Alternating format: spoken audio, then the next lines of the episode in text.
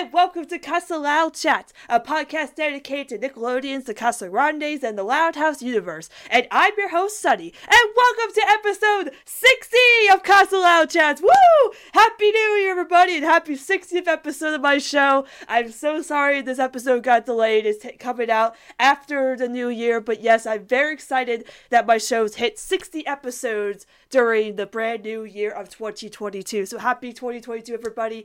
We have a great show for you today as we're going to be talking about various things happening between the Loud House and the Casa Grandes as new episodes of the shows have premiered during the, the month of December. And of course, we're going to be doing a whole look back on both shows and everything that's happened in 2021 and the future of the shows and things like that. But today, I'm actually not alone in talking about everything that's going to be happening today on our on my show. Uh, I have a very special returning guest. You you know him. He's been on the show multiple times. I've had him on before. It's my good friend Nino. Welcome back, Nino. Neo, but uh, hello, hello, Oh, everybody. ah, Good to be back. Neo. Okay, why did I say Nino? Oh my gosh, I'm gonna I'm gonna I'm gonna get it right next time. Okay, I swear. Why did I say it wrong? Yeah, it's okay. It's okay. It's okay. Neo, Neo. There's no Nino. It's Yeah. Neo, Neo. Oh, okay, Ne Neo, Yeah. Neo. Welcome back, man. Thank you for coming back. As I mess up your name Yep. again. It's just gonna happen. It's like how I do with Saran. I, I always mess up his name. I think at this point he just forgot that I mess up his name all the time. And he's like, "Yeah, just do it, Sonny. It's fine." Yeah, yeah, yeah. He, he doesn't care. anyway, so okay, thank you so much for coming back on. I'm very excited to have you on for this, and um, so we're gonna be doing a lot of things today, of course. But the first thing we're gonna talk about is news, because there is news for the Loud House of the Casa Grandes. So are you are you ready to talk about some news with me? Let's go. All right, let's get into some Casa news.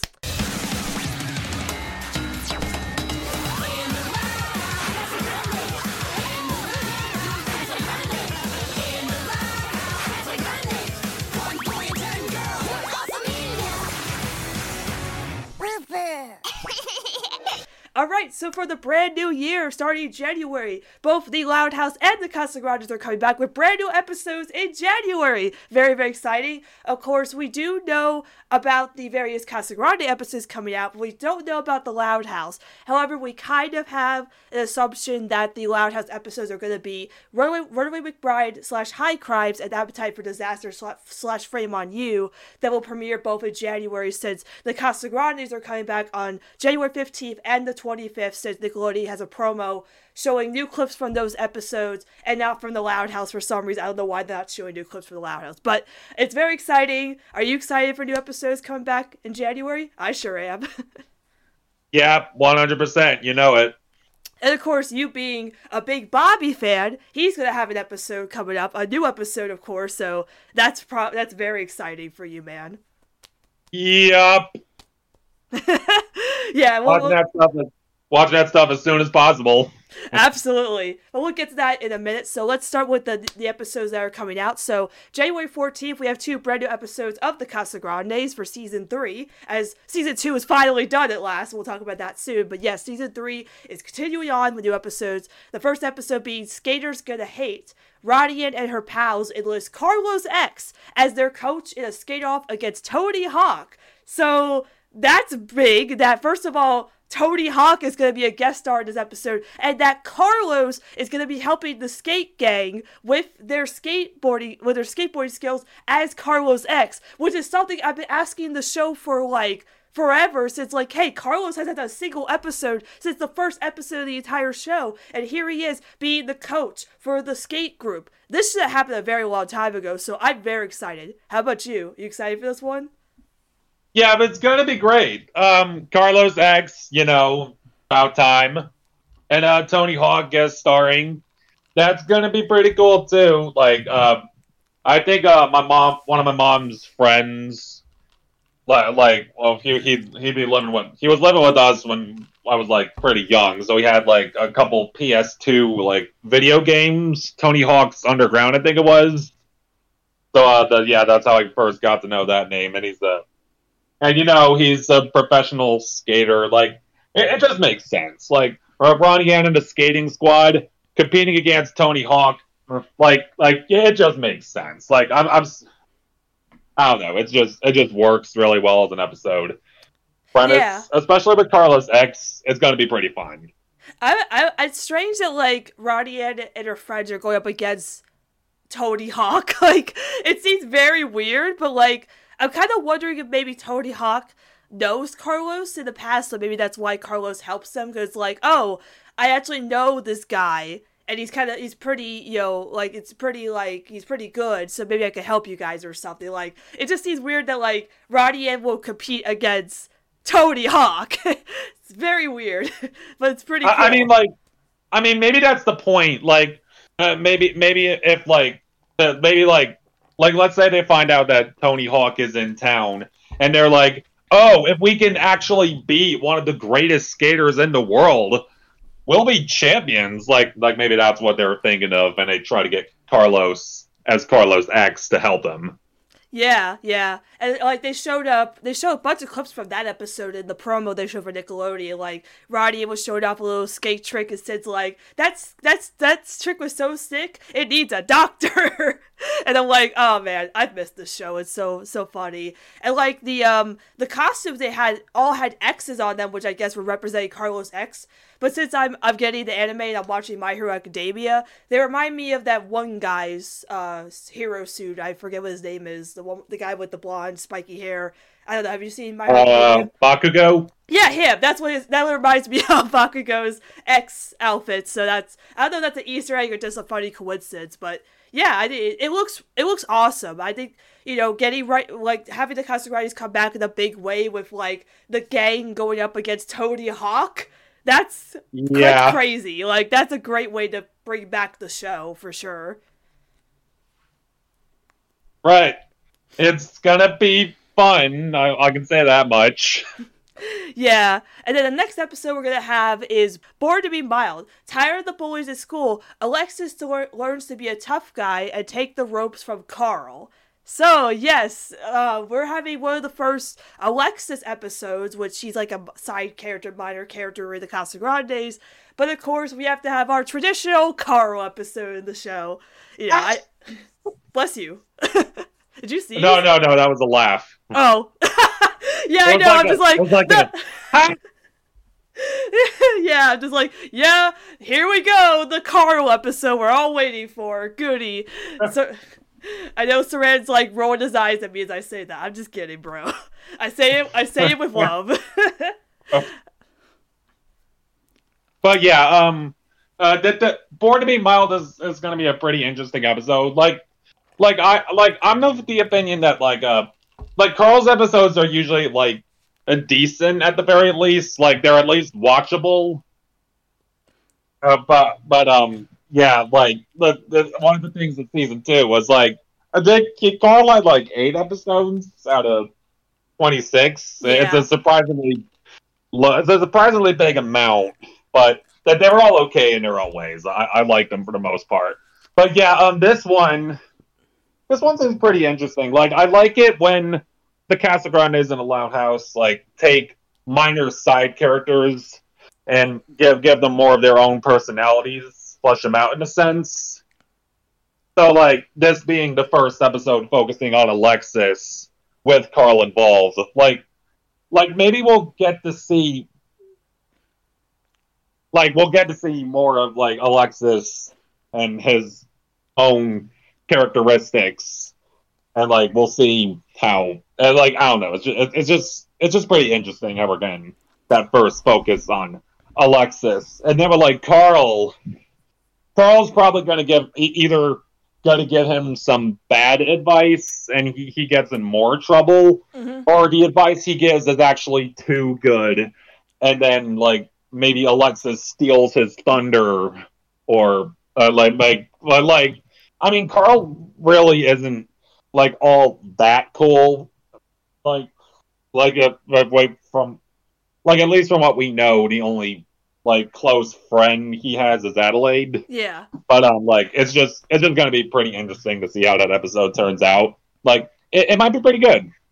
Yeah, it, I I mean I agree. I like when they actually do like focus episodes on the side characters. So especially Casa Grandes, they've been doing that a lot lately with trying to flesh out the side characters. So like Alexis, I remember he kind of had a a, a, a, a like a minor role in the uh, Carlitos episode where he was the one that won the penguin but then gave it to Carlitos afterwards. So it's cool that they're actually gonna like give him a focus episode and like have Carl help out and again, yeah, you're right. It either can go one or two ways with this kind of plot. It's either Carl gives really bad advice and it goes horribly wrong, or he gives such good great advice, it goes great, but then it goes wrong for Carl himself. So again, I don't know how old Alex is supposed to be, whether he's supposed to be around Carl's age or around Roddy and the Sid's age. But the fact that he like maybe maybe he tells Carl, or maybe Carl finds out that Alex is getting bullied, so Carl thinks, "Hey, I'm the cool one. I can give you some cool advice on how to deal with these bullies and stand up for yourself." You know, it's it's kind of like what they it's kind of like what uh, season five Loud House did with uh, the bully episode with Lincoln and his pals, except here it's Carl just trying to be like a tough guy and, you know, try to have Alexa stand up to these bullies because we don't know whether they're going to be like kids from like his school or Roddy's school. I'm not sure because I don't know if Alexis is around Roddy's age or goes to their school or or whatever. We're not. Well, we'll probably find out in this episode. But yeah, I think it's a pretty interesting one just to be like, hey, let's give Alexis one of the side characters of focus episodes. So I think that's pretty cool to do that yeah, it's very it's very interesting. And, yeah, like that's one of the main things I like about Casa Grandes, like in particular, uh, that they're always trying to flesh out the, the, side characters in some way, like Par and Maybelle, like like all those people, Vito and all of them. Like it just makes the world of the show feel more like alive because they they're, they're always seen like interacting with each other in some way. Yeah, and, and it just works it just really works. As, and so I'm interested to see like how Alexis it will be explored like as his own character. And I and I mean like yeah, yeah, like you said, we don't really know if he's more Carl and Adelaide's age or Ronnie and Sid's age. I don't think it's been specified. But I will also mention that we do see him at that birthday party that that was in What's Love Got to Do with It when Bobby, uh, like Greta the magician, hypnotizing Bobby to think he's a cat, and like all that stuff happens. Yeah, but um, yeah, I think he was there. Okay. So um, uh, like I don't, I don't know what else to say really, but I'm very interested to see how this episode goes. And it'll be and it'll be pretty interesting for Carl in particular when you think about it. Yeah, yeah. And speaking of Bobby Par, that is coincidentally the next episode we get to talk about which is you know amazing.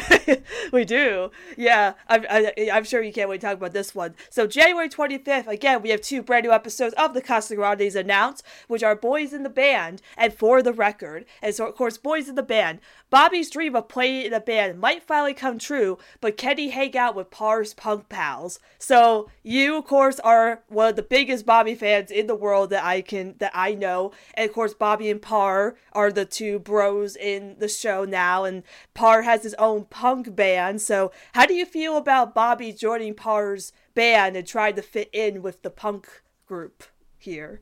It's gonna be lit. It's, it's gonna be amazing. yes. Okay, like like um, uh, like like like I remember your like prediction from like a little while back that uh, the band members would be voiced by like the other members of Big Time Rush because Bobby's voice actor is Carlos Pena Vega, who yes. was in the band. Yeah. So it's like, um, but but it's like Par having a punk band and Bobby wanting to join it, like that, that could be pretty interesting in terms of like, um, like maybe Bobby tries like way too hard to fit in and he thinks he has to act like a jerk to be punk, but but I mean, I don't know. Like, like it's it's pretty interesting that like Par's got his own band, like his like some other buds uh, that he goes that that he that he's in a band with, and uh, and then Bobby wants to join because he loves music. We, we we all know that, and um, like I, it's just gonna be it's just gonna be really cool to see how it turns out. Out like like you know how I am with Bobby and Par. That They're my boys. Bobby's my boy. Yes, he is. But um, yeah, and and um, like uh, I I don't know like how the episode is going to end, but, but like if if it ended with like like like part like part and the other like the other members of the band like accepting Bobby as he is, like I feel like there's potential for Bobby to just get his his own like friend group like and I feel like he deserves a full on friend group like Ronnie Anne has and Lincoln has and Lucy has and like you know it's just it's just really cool like I- I'm excited for it for like obvious reasons. Yeah, that would be pretty neat if like they actually decided to, you know, they would they would accept Bobby and they all become like kind of like a friend group and the and like they'll come from time to time because again they should. This is the perfect opportunity to have the the other members of the band be voiced by the me- uh, rest of the BTR members. Like that's how you do a deep cut there. Like yes, Bobby was in Big Time Rush and they're having a big revival this year. They they just they just released a new album, so it's like if you want to do cross promotion, Nickelodeon, that's what you need to do. I mean, I'm hoping that's what they're going for with this idea of a band, because like again, I can't see anybody else besides like if they just have like rest of like random Casa Grande members be part of the band. I mean, sure, but like it'd be nice if it was just like new characters and they're voiced by the other members of Big Time Rush. Like that's that's how you do it. But if they don't do it, you know, you know, then whatever. That, I think it's a missed opportunity. They should do it. But yeah, I remember when the episode was announced, and at first they just said Bobby's dream of being a band might come true. I was thinking about, well, what if it, what if Par had the band? Because back in season one in Mexican Makeover, they asked Par to play music for Mama Lupe, and Par gets so into it. He's playing like an electric guitar and getting really into it. And it's like, oh, go ahead. Sorry, what you gonna say? The electric guitar, yes, I remember that. Yes. Yeah, so I was thinking, well, Par obviously is really into extreme stuff, so him being into punk fits perfectly.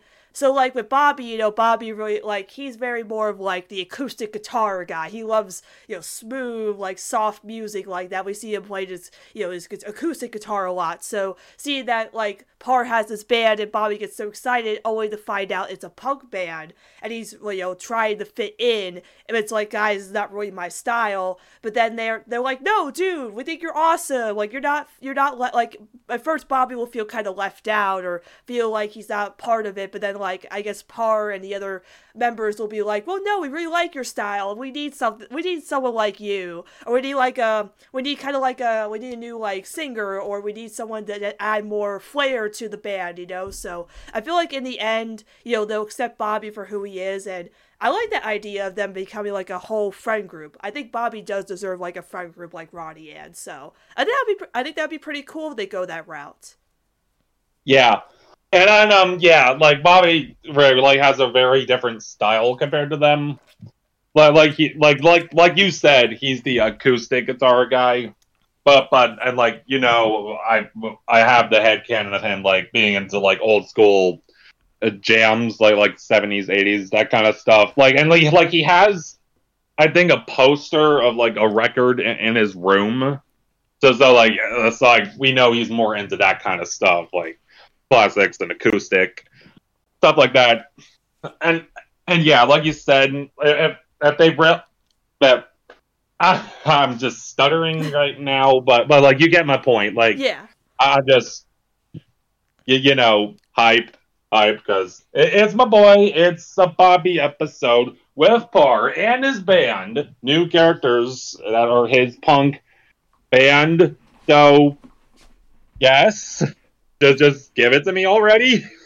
Yeah, no, I agree. I'm very excited for this because again, I, I was hoping we would get a Bobby focused episode right into season three, and here we are. And it's, and it's with Par and his band, and Bobby's gonna get his dream of joining a band, which I think is again really cool. It's like I again like I've said before, I feel like Casa season three, like Miguel's just like checking off a list of things the fans want. So it's like check, check, check, check, and then the next one's like Bobby in the band, and the band, band members hopefully are voiced by BTR. You just check off the fan service there. So I'm very excited for you to get your W, as Sleepy would say, if he was here. He's Yeah. listening.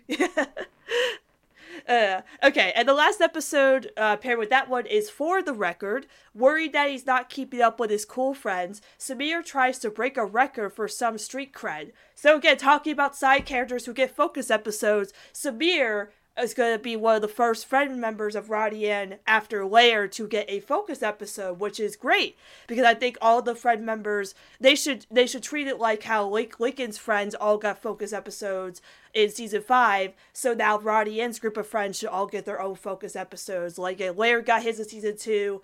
I guess you could count Meal Ticket with Casey, but I really want to see more of a focus episode with him.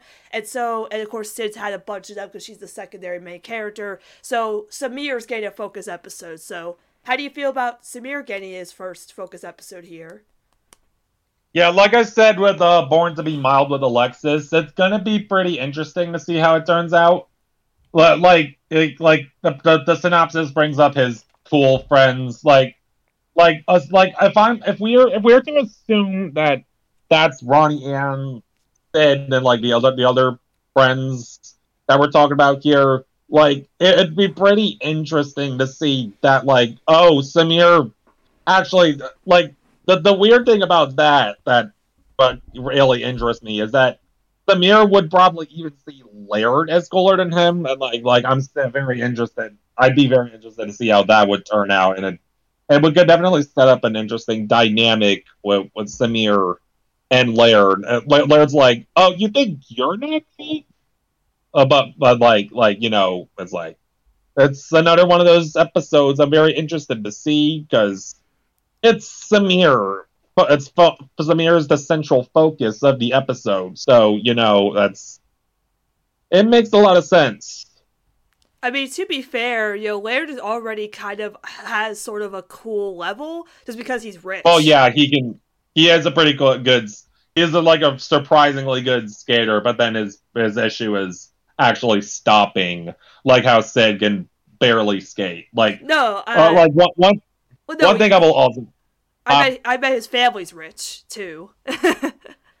yeah, yeah. Well, uh, but but he's all but but we know that like Laird's like, kind of the the oddball. Uh, like he's he's kind of like uh, he's, he's commonly portrayed as like the odd one out, so like it makes sense. But like back back to Sameer with this episode, mm-hmm. like like yeah, I mean, actually I don't even know what I was gonna say, but it's a very interesting premise. Like uh, Sameer like wanted to break a record so uh, he can be cool just like his friends. Like, but but but maybe he actually like gets himself in danger. Danger. His friends have to save him, and they're like, Sameer, you're already cool. We already think you're cool. So it's like, I mean, yeah, like I I don't know I don't know like much else like what else to say really. It's just Sameer's getting an episode, and it's gonna be that should be pretty good. Yeah, like this kind of premise really fits more with Sameer than you know, it really reminds me of Trend Game from season one, where Ronnie Anne thinks she can't keep up with all the latest trends to be cool, and so she's really upset that her friends don't think she's cool, and it's like, hey, no, you are awesome, you're cool, we like you, and stuff, and it's like, I feel like they should have done this with a different character, and, and I kind of like they're kind of recycling that that plot with Sameer here, but I think it fits better with him just because he's not Ronnie Anne. It's like, yeah, we know Ronnie Anne's already cool. Like I, I mean, I, I like that episode because she has those insecurities because she has insecurity anxiety about losing the people in her life and stuff and i've mentioned that before. With sameer he's um you know they mentioned they've had some more like hints of him being very insecure about his height or some other things they've mentioned before. So i think with sameer being worried that everybody else is cooler than him i think fits a lot better with him in this scenario. Yeah uh, yeah so like i really like how that's what they're going for because uh, like we haven't we have. I mean, yeah, yeah, it's, it's gonna be pretty interesting. That's for yeah. sure.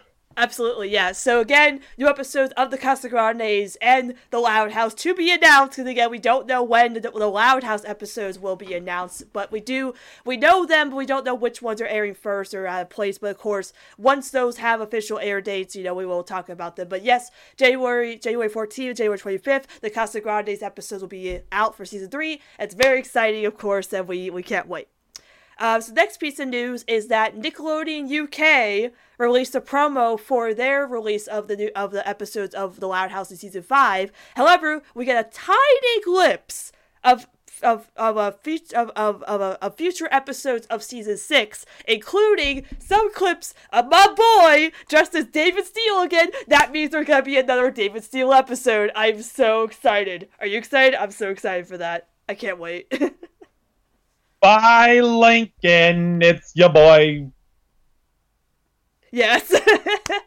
and like, yeah, and like, uh, he's he's uh, apparently at Gus's Games and Grub. Uh, like, I think I think that was where he was And. Yes. But, yes. Yeah, yeah. So I'm very interested to see like what he's doing there. Uh, do you have any ideas as to what he might be doing there? Oh my gosh! I mean, I could predict like so many ideas that probably never happened, but um, I that's a very yeah. good, it's a very good question because like I don't want to spoil High Crimes, but of course my main complaint about High Crimes was that High Crimes is another David Steele episode, and I was very excited because it is practically a sequel episode of Family Bonding. They're continuing the David Steele stuff. I love I love to see it. But then in the episode itself, Lincoln does not sport his his suit and his David Steele look. So I was like kind of disappointed that hey, this is a this is a David Steele mission. Why aren't you wearing your outfit from Family Bonding? And so in this episode, whatever it is, they decide, hey, we heard you, Sonny. He's back in his his outfit. I'm like, yes, oh, thank you. I love to see it, but yeah, I I have no clue because like if if this is like a very like serious mission that he would get all dressed up in his David Steele attire just for this mission, whatever it's gonna be at Gus's, I mean, it must be a very serious crime then. But again, it's Gus's, so it's his favorite place. So him finding out that somebody is sabotaging something at, at, at Gus's is like, yeah, I gotta get suited up for this, man. And he has like um, he's like holding like a like a I can't say like a gun. It looks, it looks like a Nerf gun. like he has a Nerf gun in his Yeah, hand. I think it's a Nerf gun. Yeah. Yeah, and he's falling into the like that scene where he's ball, falling into the ball pit. Like, oh my god, like, ugh. I I really Yeah, that was some re- that was some real James Bond level stuff right there. That's yes. that's looks hype. Like, dude, like I, I remember mentioning this on Twitter when the clip came out, and people were like telling me like, "Oh, does this mean that Lincoln is uh, done with liking David's not David still liking uh, Ace Savvy?" And I said, "Well, the whole point of season five with Lincoln is that he's growing up and he's getting into new interests. I mean, heck, season three he got into magic, but he didn't lose his love of Ace Savvy. He was just trying out new things.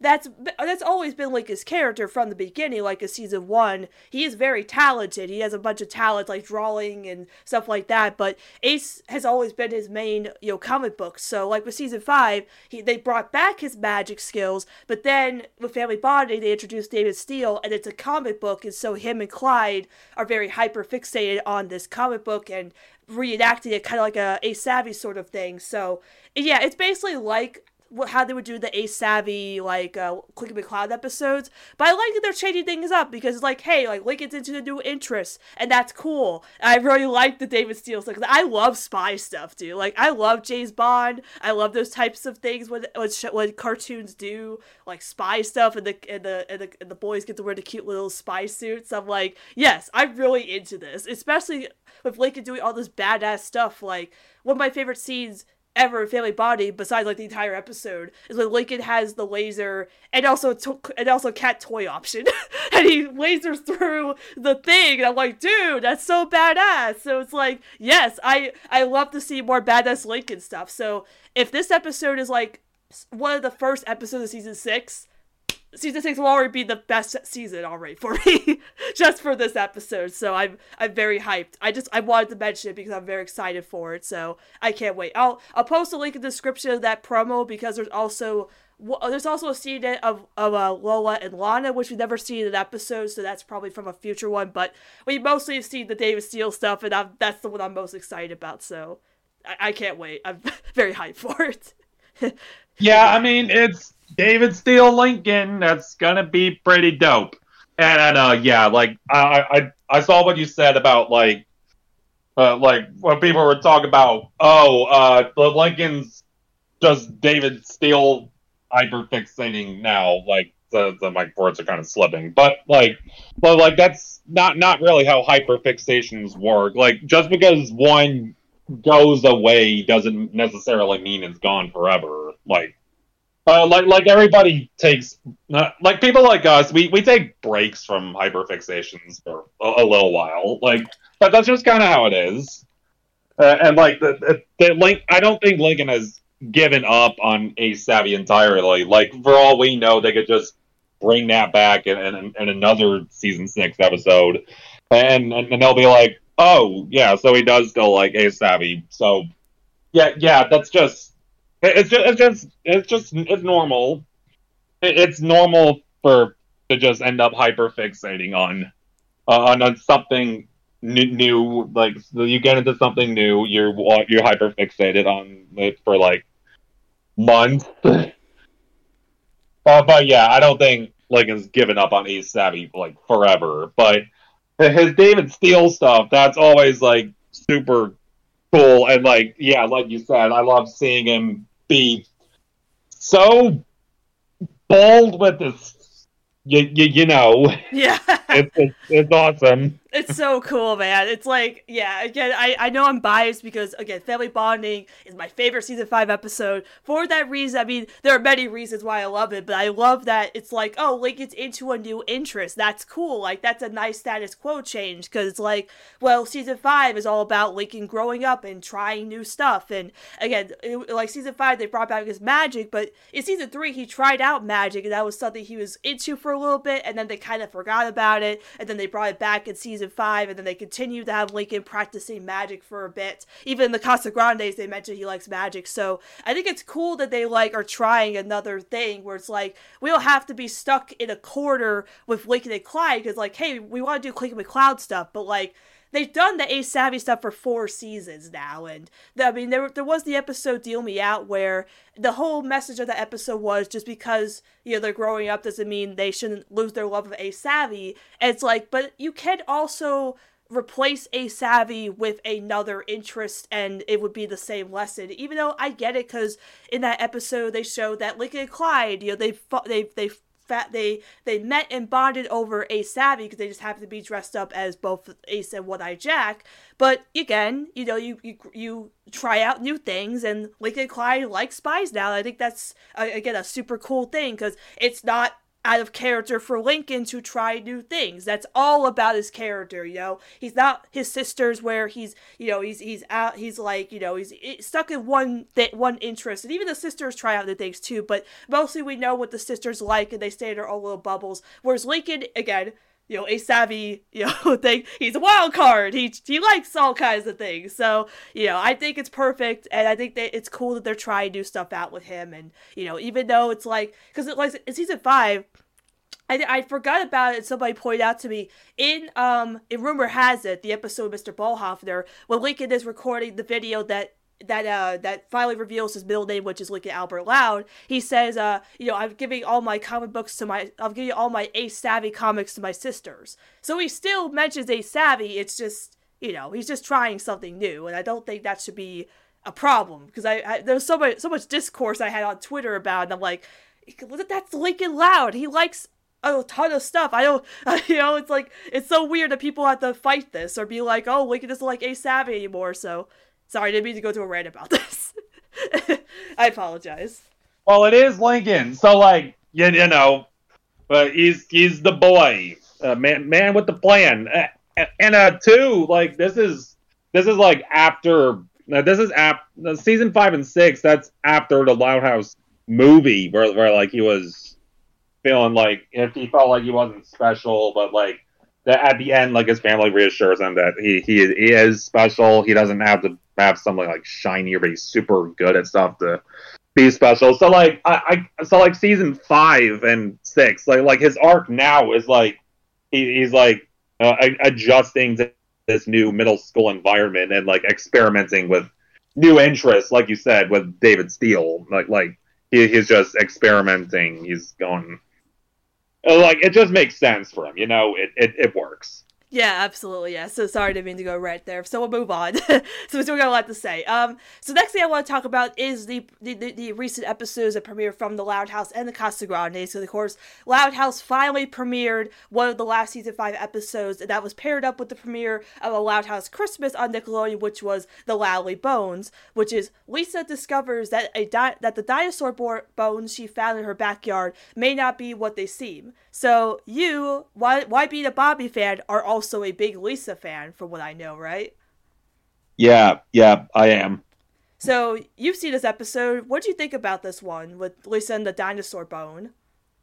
It was a very good Lisa episode. Like I, I honestly like enjoyed uh, like all all the season five Lisa episodes, even Blinded by Science, even Blinded by Science. Hot take. but but but uh yeah yeah um like like like Lisa's undoubtedly like the the underrated one of the MVPs of season five, and I think like the Loudly Bones was a really good uh, an indication because it's like Lisa. Uh, Lisa, like she's talking, like at the beginning, she's talking about her science stuff, but it's like, no, no, nobody cares. Everybody else is watching Dreamboat, and she's like, uh, I wish more people cared about science. Like, but then she discovers that, uh, like, like she doesn't actually discover like a, a dinosaur bone. It's just like a few bones from existing animals that Charles digs up or something. But like Lisa, uh, like she thinks it's a, a new uh, a bone of an undiscovered species of dinosaur or something. I, I, don't. I don't even remember if it was a dinosaur. But like, she gets super popular and famous because of that. Well, what she thought was a new dinosaur discovery, and and, and like, I, I like that she didn't like get super cocky about it for like most of the episode. I like how she actually finds out that that it wasn't actually an undiscovered bone of an undiscovered species. That's just like a, a chicken, like it was bones from the turducken. I, I, I don't know if it was a turducken or something else, but it was at the Thanksgiving dinner that, like, yeah, it was at, at the Thanksgiving that they had. Yeah. But, but um, like it was a few bones from that. So so so I like how she like actually discovers that though that's not a.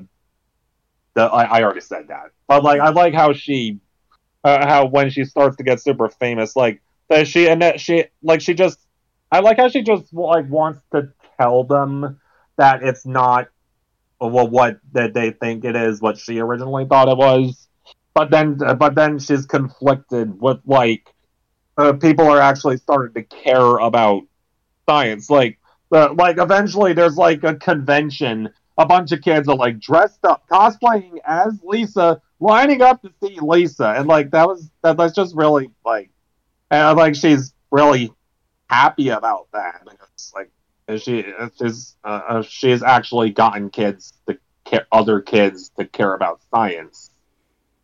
But but like I like I just really enjoyed like how the episode plays into like Lisa as a character. Like I like how most uh, like all the Lisa episodes really executed Lisa as the character, and it's just but Loudly Bones like in particular, was specifically, it's it's a really good. It's just I I, lo- I love the episode. I love the episode. I'll say that. Yeah, no, I mean, I, I agree because I feel like, again, I've said it before and I'll say it again. Lisa is the underrated MVP of season five. Like, she started out with, uh, you know, sort of two met episodes, in my opinion. Like, obviously, you like Blinded by Science. I think it's kind of eh. Uh, just uh, School Shock, eh, it's not really that my jam. But then, like, like kept... I, I, I, thought it was fine, but yeah. uh, could, like, could have been better, but it was fine.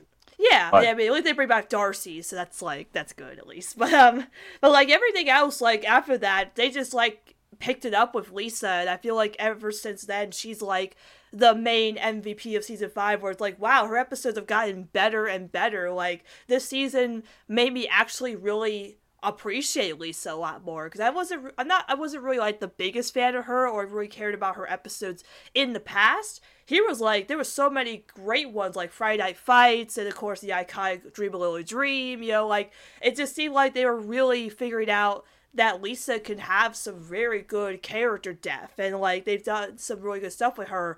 And so like this episode for example, I I agree like Lisa was a very was you know, she got very popular around this, but she wasn't cocky about it and like you know, I, I think, you know, again, like they've done some really good stuff with her, and if they continue to give her more episodes of season six, I wouldn't complain because like it seems like they're doing a they're on a winning streak with Lisa episodes. So I agree. Like it's hard because I don't really remember a lot from this episode. Just like, oh yeah, that was a pretty good Lisa episode because she's been like the standout MVP of this season. So I agree, it was it was pretty good.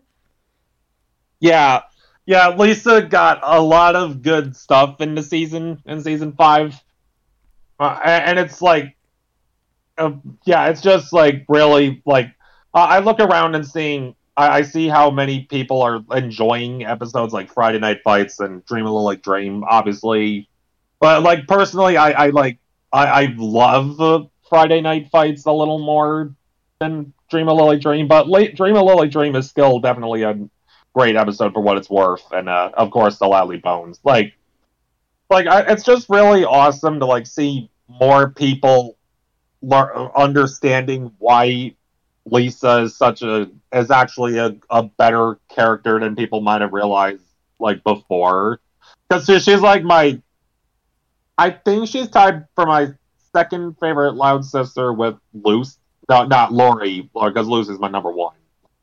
But Lisa's very close second. Like, uh, I'm really glad that she's gotten a lot of enjoyable episodes, like at, at least watchable episodes uh, to some extent. But um, yeah, but they're all that I I have I've enjoyed all of them in some way, and like that that was a yeah, she's got a really she had a really good streak in season five.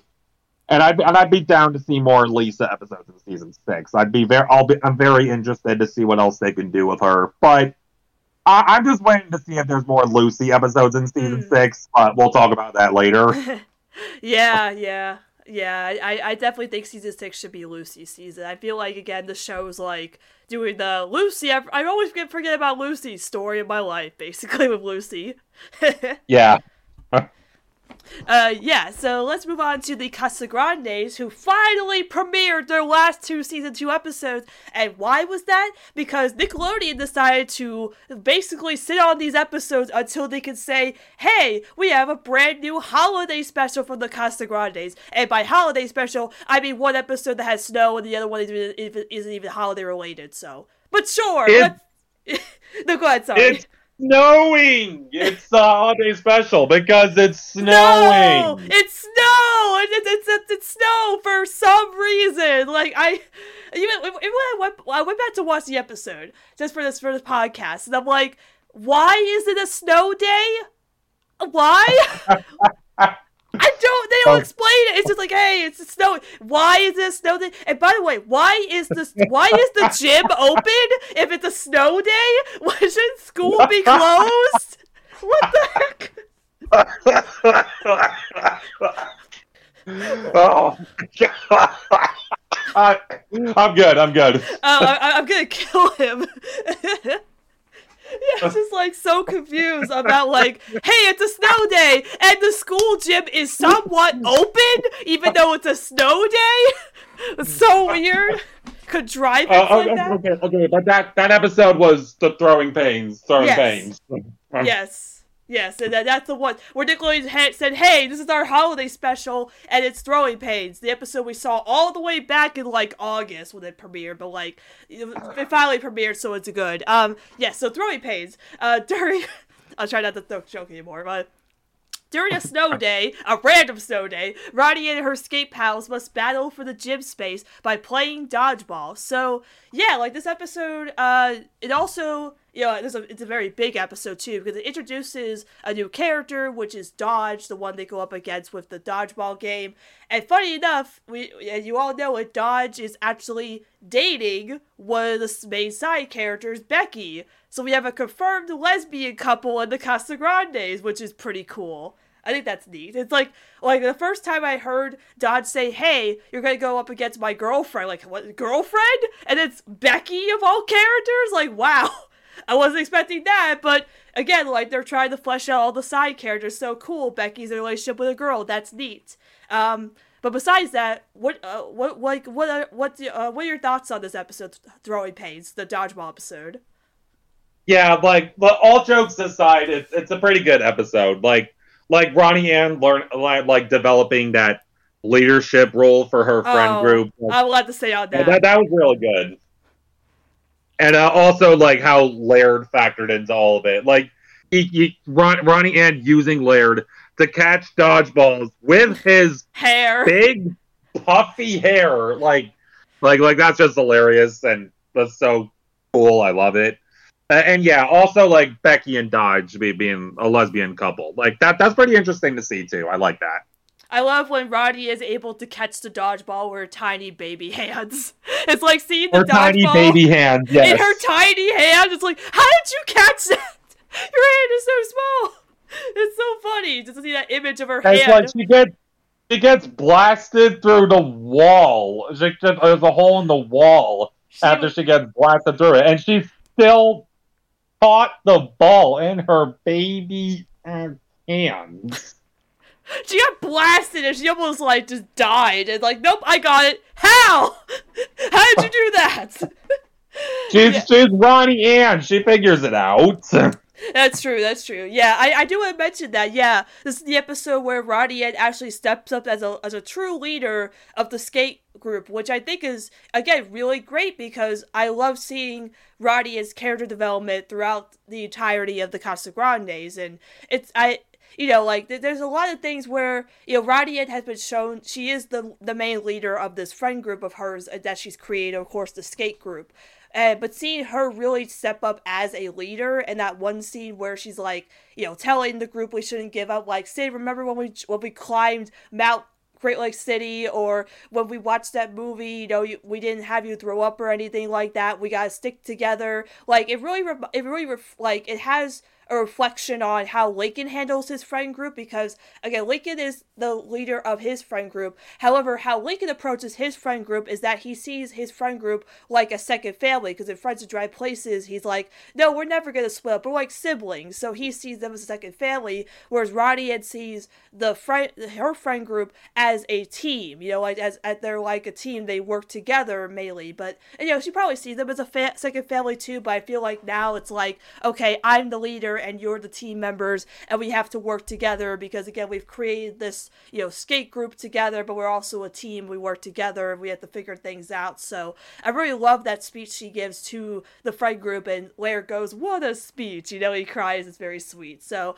I love seeing them continuing to grow Roddy Ed's leadership skills because again, she probably got some of that, you know, learning some of that from a certain white-haired boy, you know, and we A can all certain white haired boy, yeah, a certain white-haired boy, wink, wink. Uh, we can all dream, but yeah, um, yeah. I mean, it's a pretty good episode from you know, besides joking about with the whole snow thing, but yeah, it's pretty good because there's a lot of standout moments. You know, Laird be like a very good MVP in this, where you know he comes to help out in the end. You know, because he's scared at first, but then he steps up, and Roddy and using him and his big hair to catch the dodgeballs is great. And I love the skate team working together. To, you know, train for the dodgeball game, and you know, seeing Becky and Dodge together, which is pretty cool. Status quo change with like, hey, Becky's in a relationship with a girl. That's neat. So yeah, I think it's a pretty it's a pretty good Roddy and the Friends episode since, you know, season two was all about giving a lot of those episodes to the friend group together. So something like this was pretty cool to see. Very, very action packed and very, you know, intense, but a very good and engaging episode for season two. Yeah, and I liked how like Ronnie Anne went about like training her friends to, to compete against Dodge's dodgeball team. Like, like her name is literally Dodge. First off, but but like but like anyway, yeah. I like how she went about it. Like like she see like uh, she goes into the like the mercado and there's Bobby and Par putting away fruit. She's like Bobby and Par have a very special way of putting away fruit, and uh, so like they start throwing it and like they're they're trying to catch the fruit. So so it's like, yeah, yeah, that that's I just like how she went about it with like Bobby and Par and, and like Carlotta and like Car and like Carl's there just trying to screw him over, and, and then I mean he then he just vanishes for the second half of the episode. It's just bye bye. I've done my stuff. yeah. All right. Then let's. Okay. Yep. Yeah, then let's move on to the last episode of the premiere, which is Lalo Land. The Casagrandes prepare Lalo for his big audition to be Phoebe Powers' new canine sidekick. So finally, they gave Lalo a focus episode. I can't believe it took them till like the peak end of season two to give Lalo an episode. After Sergio's had like what, like maybe four or five episodes in the, in the show. I don't know. I haven't kept track, but it seems like Sergio gets all the episodes. That Lalo has had a single focus episode till now, and it's with Phoebe Powers, which is great that they brought back Phoebe Powers because they've mentioned her before in the show with like her in uh, Who's Shopping for Dinner and in the Grandpa episode, uh, Grandpa uh, Danny, he mentions he's worked for Phoebe Powers. So to see her back again is like, hey, let's have Lalo be in this movie and stuff. And it's cool because, like, in this episode, it's only Rodian, Carl, and CJ who are in this episode helping out Lalo. And I have a lot to say on Roddy and Lalo's relationship, but how do you feel about the first Lalo focus episode in the entire show? Okay, well, actually, I'm gonna roll with what you were talking about with Ronnie Anne, and she really cares about her dog. Yes, yes. Ah, oh, I love it. You love to see it. Yep, and uh, yeah, like it was just really like it was very interesting to see like like Phoebe Powers coming back and Lalo like uh, like seeing how like Ronnie and Carl and CJ like like I, I also I do find it interesting that it was like just Ronnie and Carl and CJ rather than like like Bobby and Carlotta weren't there. So, so like, uh, and it's interesting because like Bobby, CJ, and Carl, uh, yeah, it's like when when it focuses on like those three characters and like Lalo, you know, like it's very it's very interesting to see how how they were all able to bounce off of each other. Like, the like I feel like like I'm on it that I'm honestly, I honestly think that like it's just, it's it's like it's like I want to say something more, but like then then my mind just comes to a slow down because I'm trying to think of something to say, but I don't know what to say like to add on to my previous point. But that's just me overthinking it, I guess. So um, I mean, like I love like seeing I loved seeing Ronnie and CJ and Carl's dynamic, how they bounced off each other, and like, of course, Lalo being in the episode, and like, like it's just, it's just a, it was just a very good episode. I I enjoy, I liked it a lot. Yeah, it's a very cute episode. I'm really happy that Lalo finally got an episode because I love Lalo, and I'm so mad. I was so mad that Sergio kept getting episodes and Lalo didn't get a single focus episode. So it was great they finally figured out that they should do a Lalo episode. And I really do like that it was mostly Roddy and Carl and CJ who were helping Lalo. And especially because again, I I love the fact that Roddy cares so much about Lalo. Like that one scene where they're getting him ready and she's like, Who can say no to this face? Guapo or whatever she said. I, I won't pronounce Spanish correctly, but she said she he was a handsome boy in Spanish, which is so cute. And like the the, the scene I want to highlight again with Roddy Ann's character development is when Roddy Ann is trying to decide between, you know, hanging out with Phoebe Powers, because again, Casagrandes with amazing continuity, they remember that Phoebe Powers actually has met Roddy Ann in the past. So it's like, oh hey, Roddy Ann, I can't it's great to see you again. I can't wait to skate with you. Roddy Ann was like, oh my gosh, Phoebe Powers remembers me, so that's cool. They remember that continuity. Um but so she's trying to decide if she wants to do that or rescue Lalo from being in danger, even though it's like, well, this is a movie. Like this, is, no one's no one's in real danger.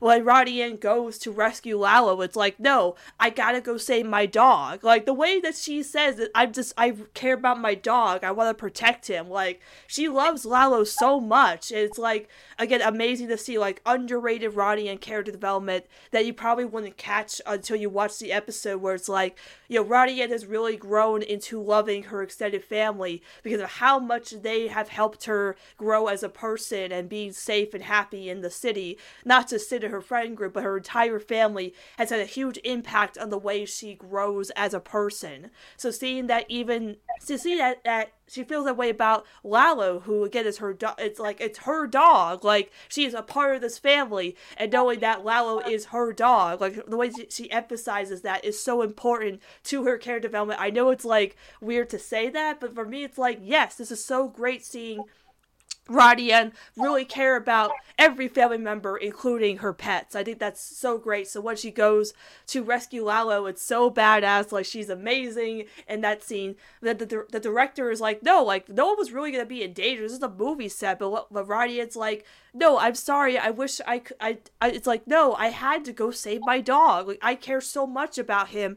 It's like, no, no one was really in danger, but that doesn't, that doesn't matter to Ronnie. And like, she cares so much about Lalo. And that's so great to see. I love seeing that subtle care development from like talking about Throwaway Pains, where she's becoming a true leader to a friend group, to showing how much she cares about her family members it reminds me of like Becca season one with R in the family, where she was so caring towards CJ and wanted him to raise the flag and cared so much about his feelings. That seeing her care so much about Lalo here is like, I want to see more of this in season three, where she is so, where she cares so much about her family in any situation. It's amazing to see for me personally. So I think that's the main highlight of this episode is how much how much Ronnie Anne cares about Lalo, and that's why I want to see more Lalo episodes episodes like this. I'd like to see them.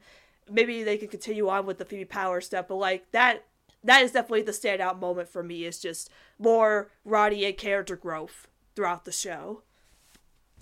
Yeah, Ronnie Anne's definitely accepted the Casagrandes as her family. Like, uh, like she's accepted them as her family. She's accepted that like Lalo is her dog. Like she's like it's just it's just perfect. And like I feel like I feel like how the the family, how the Casagrande family has like helped her uh, grow and develop and learn that it's okay to like open up about those kinds of feelings. Uh, like I like I I feel like like especially with Bobby, like how her family has been helping her out for so long, like like it, I just feel like it's it's kind of underappreciated. Like, but like yeah, Sid uh, like Sid definitely helped her feel like more at home, more like feel, like Sid's definitely the kind of person that like Ronnie Anne can talk to and like vent to about stuff if she needs to. Because like she's in Great Lake City, Lincoln's not there to help her out, so like Sid being there to help her out, like it makes sense. But like with the with the Casagrande's family, like I feel like how they've helped Ronnie Anne. Like I, I've sometimes I just feel like it's kind of overlooked to an extent. But so yeah, it's like episodes like Lalo Land, like it really shines the light on that, and uh, I really like seeing episodes of that sort of thing. So, so yeah, I definitely want to see more to like show how much Ronnie Anne cares about her family because they've done so much to help her out uh, since the move to Great Lake City. Like, it, it, it's just the kind of thing I love to see in the Casagrandes. Yeah, just just do more of that, and that that's bound to be really good stuff.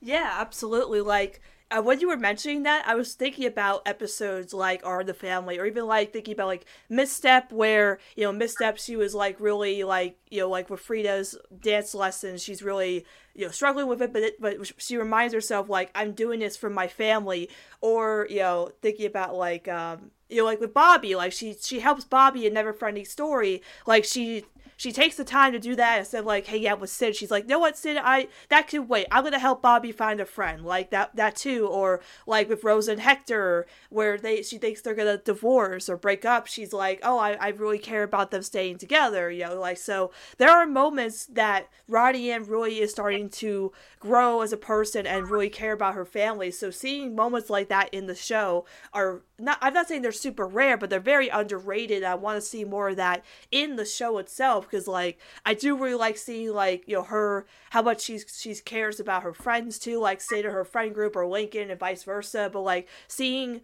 the family members grow to really appreciate and love each other is something that I want to see more because the whole theme of the show is we're all familia. So I think that's something that the show really needs to touch upon more in the future. Yeah, like it's the Casagrandes. Come on now. Uh, is there Like, any? yeah, like just yeah, just do more of it. Like they, they they gotta do more of it for season three. Yeah, absolutely. All right, so let's jump into our main topic for this episode, which is looking back at the year 2021 for the Loud House and the Casagrandes. This was a big year for our fandom. There was so much this year. You know, of course, two big movies, two big seasons, or three practically, because the Casagrandes continue with season two into season three, but a very, very big year for our fandom. This is probably the biggest year ever for our fandom like in history with all this stuff. Uh, let's let's start at the beginning. So let's start with season. We'll start with the Loud House, where season five has continued into this year with new episodes of season five continuing on. So um, how would you feel about? Because again, season five is actually going to be ending soon in January, so that's crazy to think about. That season six will be starting very soon. But for you personally, how do you feel about season five? What are uh, some of your favorite moments, episodes, etc.? How do you feel about the overall uh, overall episodes or everything about season five? How do you feel about season five and how they tackled the the age up and everything else that season five was going for? Um. Okay, so like season five, like the the first thing I want to say is that like season five, like of course uh, they they brought like like like back with like season four, like season four was about like fleshing out the sisters, uh, like uh, what they were doing. Uh, well, uh, so like uh, that that was pretty interesting to see for for like season four, and then the season five continues that that sort of thing a bit. But then there's all, but then of course they brought Lincoln back to the back to spotlight.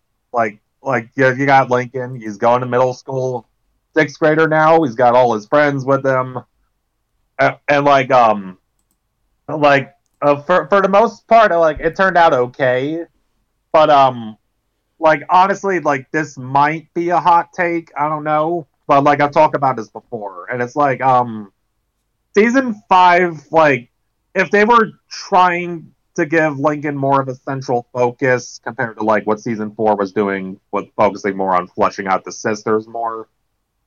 Uh, like, like season five is like um, uh, like I, I the most of the episodes like focusing on Lincoln and his friends were they were they were like okay that they were fine, but um like uh, like like like most of them were always like uh Lincoln with with his friend group like Clyde, Stella, Rusty, Liam, Zach, like and like th- those episodes are fine, but it's like uh, you do you do so much of that and it just starts to get kind of stale if you know what I mean. Mm-hmm. So it's like um uh so, so like when another like uh, Lincoln and Friends episode came up, it's, it's just like oh uh cool another Lincoln and Friends episode. But uh let me see what episode is paired with that. But uh, like I mean it's like they're, they're fine episodes from from from what I've seen and what I know. Uh, but but like it's just like I don't know. They're, they're just they're, they're just kind of okay to me. Like most of them just kind of blend together in a weird way. Uh, like like especially like in the uh, like the this beginning of and middle of the year, I'd say. Uh, like most of those were just of like, uh, like I, I don't know. It's just like, but my my point is like if you want if you want to make Lincoln more of a central focus again compared to season four, then like just do it. Just go all out with it. Make more episodes with Lincoln and a sister, like you've been like you were doing before. Like uh, like do more stuff with like Lincoln in general rather than just having every other episode be a Lincoln and Friends episode. Like did you got to have more variety and like because it's like the fact that uh, what that that there were so many like Lincoln and Friends episode, Lincoln and like specifically Lincoln and Friend Group episodes in season five. Like like the most like most of them were like okay, like I said, but there's just so many of them that I just I was just starting to get bored of them, and I just but I just cared more about like the the sisters episodes for the most part. But but then you also have stuff like the obvious family bonding, and then like uh, um, I was trying to think. I was trying to remember the name of the Lincoln and Lynn one. Uh, Oh, Dis Cook. Cook. Yeah. Dis the Cook. Yeah. Uh, like I want to see more episodes like Dis the Cook with Lincoln. Uh, like, well, like Dis the Cook in, in particular, like Lincoln and Lynn, they both go to the same school now, and I'm surprised it took them this long to do an episode with Lincoln and Lynn. That's like that was just a really interesting episode. I, I really liked how it turned out. Mhm. Well, uh, like, yeah, that was that one was really fun. The obvious family bonding that was like that that was so cool. Like the twist ending with the Millers and suspense, like uh, that caught me so off guard, and it got and it got and it changed. Like, uh, like it, ju- it ju- just completely changed how I look at of the how the Loud House world and its lore works.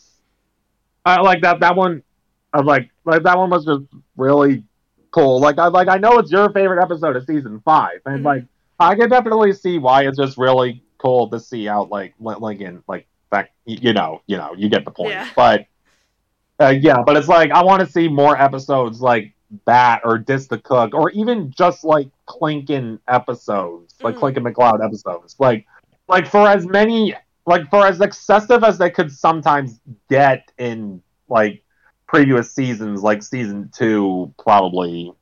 It's like at least uh, it's, it's like at least it's when it's focused on just those two characters that they all they both have like an equal amount amount of time to shine and like bounce off each other in a way. Like I, I just really like their dynamic. Like I, I've always said that they're like the Sedani before Sedani was a thing, and like that that still applies even now. And, and like um and um like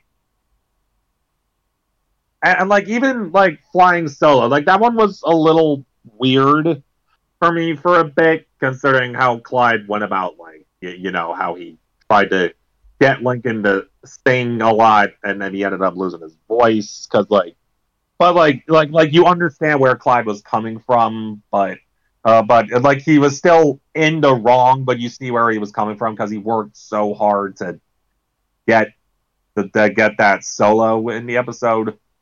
Uh, but like it, it was, it's pretty, it's a, it's pretty decent. It's a fine episode overall, and it's like, especially with the ending, that radiated such major gay, gay, homosexual, gay energy with Clincoln and the like the duet, like, but that that was just perfect. Like, like I just like the, the how the I just love the Clincoln dynamic and how they're able to bounce off each other in episodes. It, uh, I went off on a tangent there. My my bad. No, it's but okay. it's um, but um, like like like with Clank with Clank and McLeod episodes, it's just those two, so they get a pretty that's that they pretty get a pretty balanced spotlight. It, it works for me.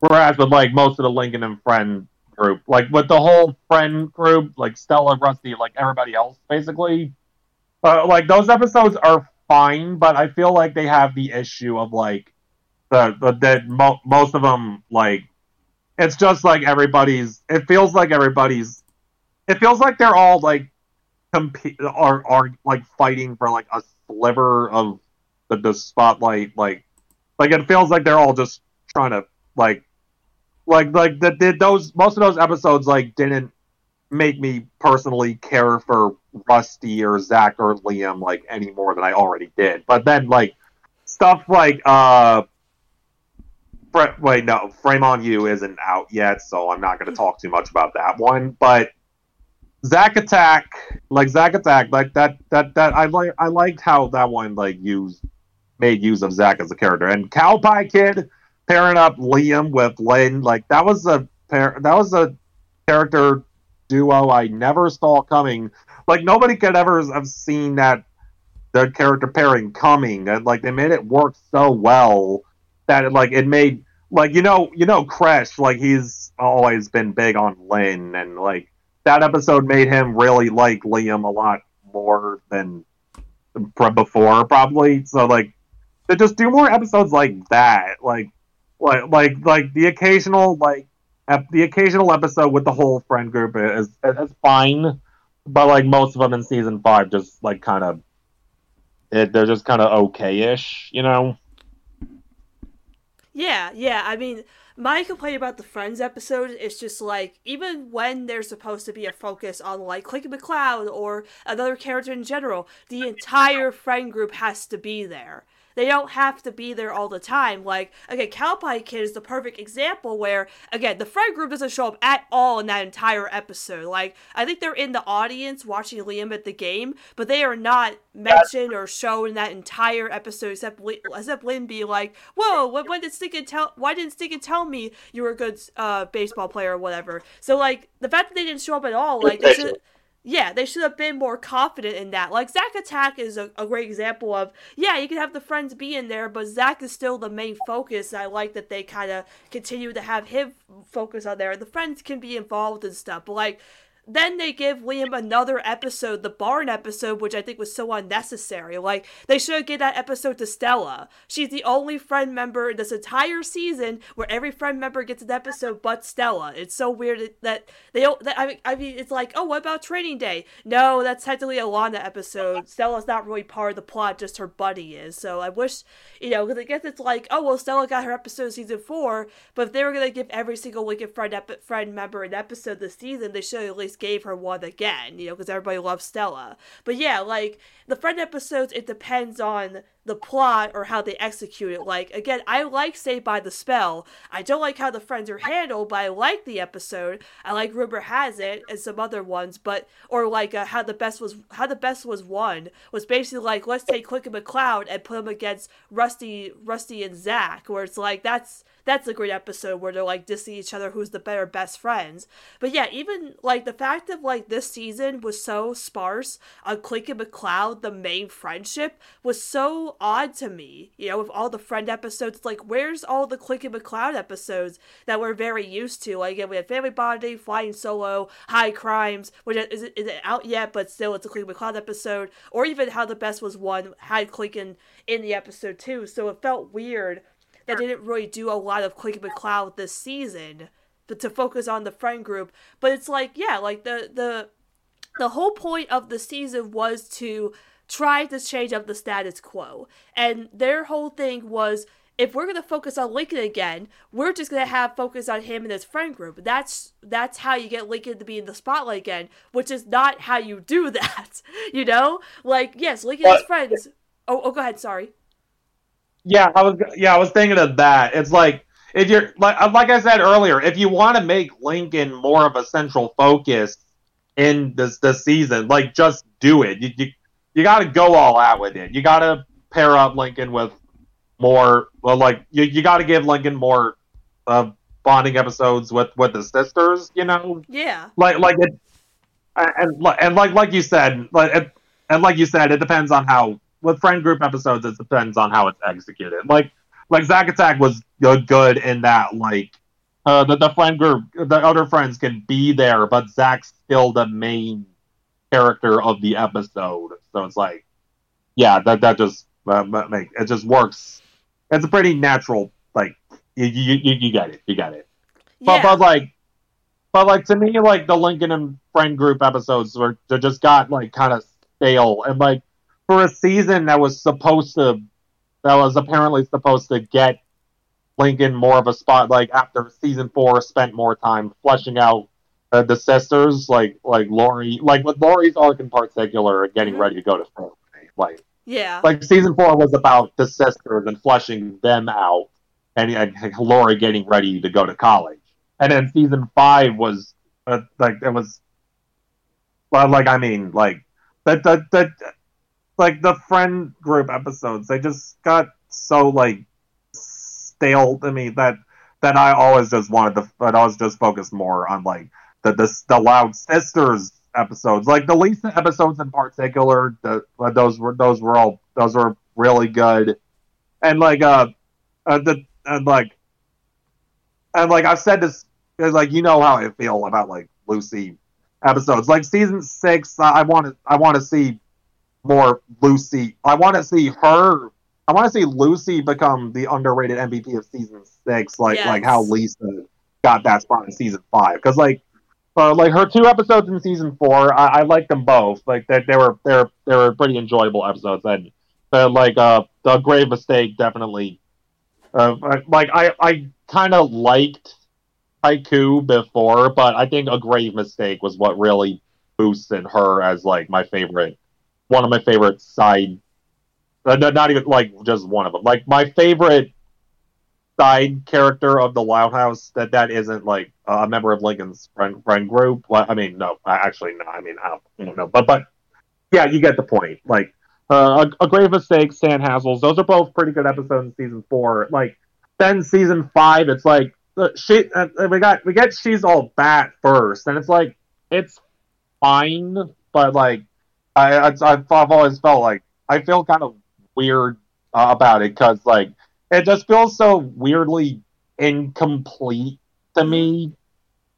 Yeah. Like uh like I've said I've talked about this before, but I don't want to like go on too much of a ramble. But That's okay. uh, the, well, like that one was like uh, uh the Lucy the Lucy and Lola one where Lola joined the Morticians Club and Lucy was was frustrated about it because she felt like Lola was messing everything up and he wasn't getting the shot. It's like I mean I, I don't know. It's just it was just just kind of meh. I mean like I get what it was going for and it- it's okay. Like I get why people like it, but it's just not a very good like Lucy episode specifically. But but then Fright Fight happened. That was the that was the kind of Lucy episode I've been wanting the whole season.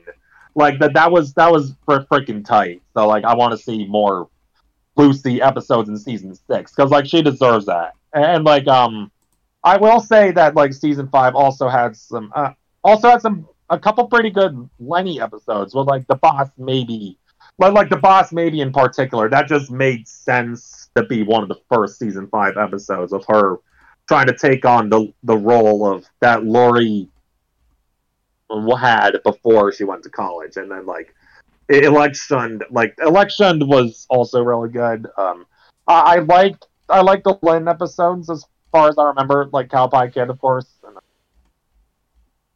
uh, uh, like but i don't know like i'm just of the opinion like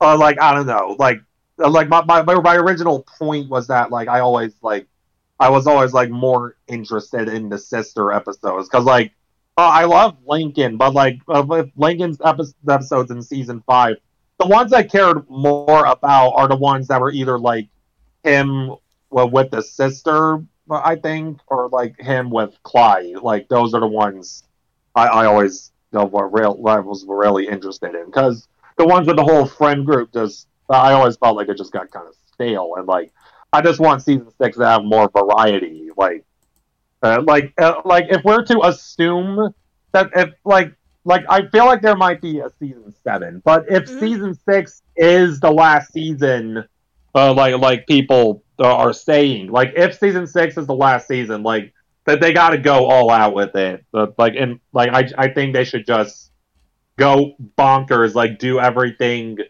That's about, like me make each and every episode of season six worth the watch. Like, like make make it like something really special. Like like you were talking about how like Casagrande season three, it's like it's all you were saying how it's almost like Miguel Puga is like checking things off on a list.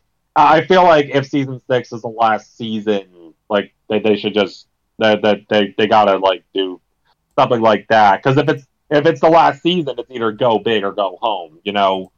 But, but like yeah, that's my overall thoughts on season five, basically. Yeah, no, I absolutely agree on that because like with season five, yeah, I it, it, the problem was like they yes, Lincoln. It was all about giving Lincoln the spotlight again, which as a Lincoln Loud fan, I I was really excited about. I liked episodes like School, the season cheating, and Saved by the Spell, and and stuff like that. Like family bonding, of course. Like episodes like those, or was like the starting of season start of season five. I'm very confident in this. I'm very excited about what they will do with Lincoln. But then they just threw him into they just blended him into the friend group after that, and it didn't feel like Lincoln Lincoln was standing out like he should be in this season. It's like, oh, well, he's in middle school. That means that will give Lincoln more spotlight. No, that doesn't really mean that. It's just the same thing, just middle school now. But like, you have some new challenges, but not really. You know, it's it's it's conflicting because with that. And then like the sisters, some of them don't really get the focus they deserve. Like Lori's, I could go, I could go like I could do like a five hour rant on why Lori's arc was handled so poorly this season, you know? But like eventually they finally figured out what the heck to do with Lori because it felt like they had no idea what to do with Lori after they sent her off to college. It's like, should we do college episodes? Let's, or how should we handle her first day of college? And the school, they're just like, oh, let's move her in and make it a silly, you know, side plot, which didn't make any sense. And then Ghosted, let's have her be, you know, cheating with a ghost. Like, no, that's not how you do it. And then all of a sudden, they finally figured out, hey, let's do an uh, episode where Lori misses her family and goes back to visit them and feels left out. That's what you should have been doing from the start. And then this to Cook, she has a random cameo where she comes to visit Royal Woods. And it's like, this is what you should have been doing right from the start with Lori. And it took you till the end of season five to finally figure that out. So, with and, and she, and then seeing episodes like this to cook, where Lincoln is paired up with Lynn, again, you should have been doing this from the start because they're in the same school together now. They should be practically like bumping into each other every minute. But like seeing that, I'm like, okay, now that I've seen stuff in, in the end of season five, it's like I feel like they got more confident. So I'm glad that season six, even if it's the, even if it's gonna be the last season, is in the current timeline of season five and not like doing another time skip, so they can actually focus on fixing or improving on what didn't work in season five that they can improve on for season six, like Lori's fairy arc or Lincoln in middle school or Lily in preschool, because we haven't had a single Lily in preschool episode until uh, Appetite for Disaster, which hasn't come out yet, but it's eventually going to, or get like Lucy only getting two episodes or you know, it just seems like there were a lot of, or, or like Leni, where Leni had some good episodes, but then they did Grubstub, where it was such a wasted potential. Like that that was such a good idea of having Leni's group of friends versus Lincoln's group of friends, and maybe having a rivalry between Leni and Lincoln. And It's like, oh, that sounds like a great idea, but on, pa- on paper, but then executed so poorly, and that ending is still one of the stupidest endings of the entire show. Like, I will never forgive them for that dumb ending of Grubstub. Like, just no. But that, yeah. So like, I, Luna got some good episodes, like like the back to back Mick of Time and uh and the one with Lynn Senior. Like, that's cool cool. Like some and some some sisters got some good stuff. Like Lana got a bunch of nice episodes this season, like Animal House or Trading Day. Like Trading Day, Trading Day being the surprise sweet twins episode, which is nice and. I hope I hope we get that twin episode of season six because again the, the last twin episode we had was right after the party wasn't that good but yeah I just there was a lot of like good stuff in season five especially with sister episodes but I feel like once they got to the end of season five, and especially like like with Frame, on You, no spoilers, it's a very good episode. I feel like they're finally figuring out what they're supposed to do in this timeline, and they need to improve on that for season six. Because because I, I again like I think there's some good stuff. There's just things you need to execute better, if that makes sense. Yeah, yeah, that's basically what I think too. Like like season five is is a pretty good season, like overall. Uh, but but it's like I just want to see like more variety, and they got and they should do like more stuff. Like they set they set up a bunch of cool stuff and at the start of season five, but then they just don't really do very much with it until like the the very end. Basically, it's just like uh, like it's it's a it's a fine it's a good season, but like like uh, like especially with how much like Lincoln and friend group episodes there were like and it's like uh, like I get that uh, uh maybe like Lincoln but I mean I said this already but like season 6 you got to do more with like Lincoln and um, I uh, season six they should definitely do more with Lincoln and Lynn or like Lincoln and his sister in general. Like I, I feel like they should just like or remember what the show is about because like yeah yeah like yeah season four it didn't barely really got any like in episodes like it got like a, a few but but it was like season four was about fleshing out the sisters and, Yeah. and then like but, but but then like season five like uh, like they, they bring Lincoln back to the spotlight but they don't really do a lot of they don't really do much that's really interesting or like intriguing like him at middle school. Like like it, there's potential that just feels like that feels like they missed out on stuff. And like yeah and like uh, like I just wanted to do it uh, like it's like yeah basically my main point is if you're gonna have Lincoln be more of a central focus just do it. Like just do it you know Yeah, yeah, and and uh, and uh, transitioning to the next topic, they need to at least give Ronnie Anne three cameos in season six because for some reason season five forgot to give her cameos, and I will never forgive them for that until they give her at least one cameo in the beginning of season six.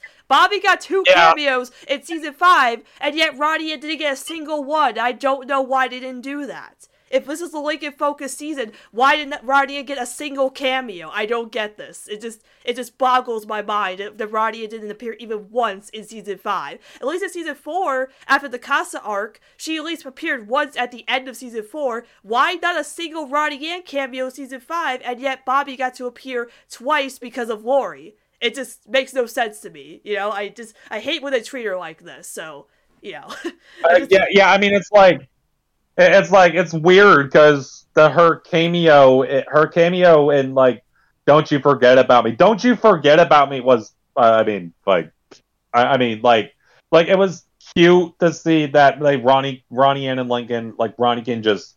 Uh, just running around the, the Fairway campus, like Ronnie Anne on the skateboard, Lincoln recording that footage yeah. but him being like, it was worth it. But but, but yeah, then like, uh, but then like like it's a it's a it's a Leni and Lori focused episode. Like it's Yeah. mostly like it's mostly about Leni like uh being worried that Lori won't talk to her anymore after leaving for college when she leaves for college.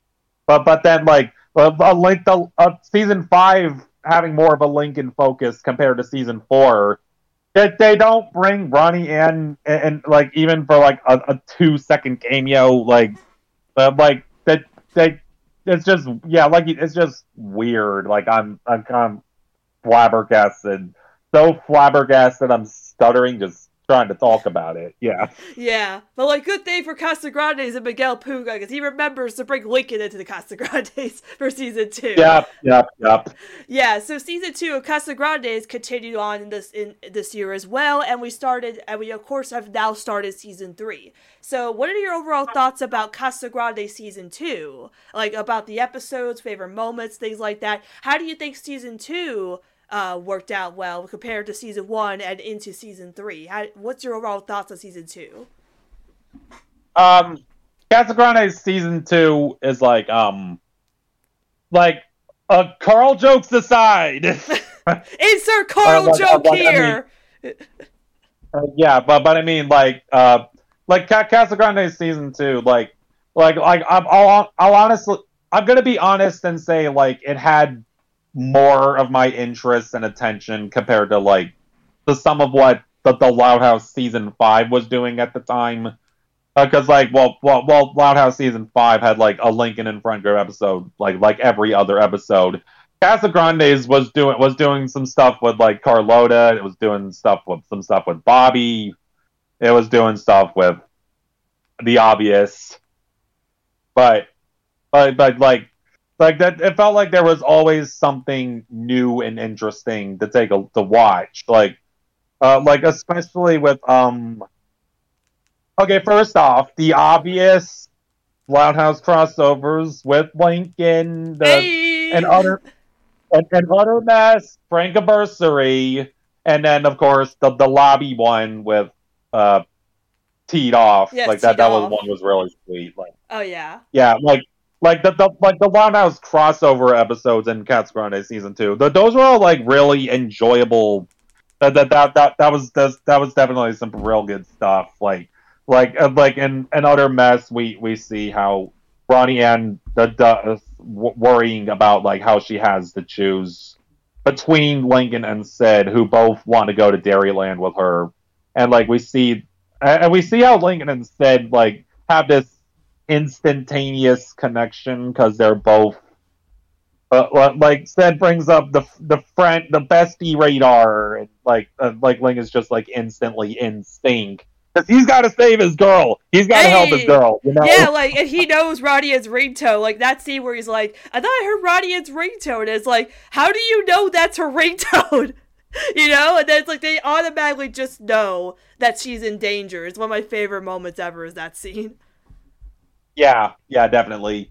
And um, Prankiversary, we get to see like uh, another, uh, the other, another like part of the triangle dynamic hmm where when like the, love Ronnie Anne and Lincoln got their whole prankiversary thing going on, and Ronnie Anne sees him as an equal, and like Yes. of course like the opening scene where Lincoln shows up, that whole entire God. thing. Ah, my favorite. Oh my god.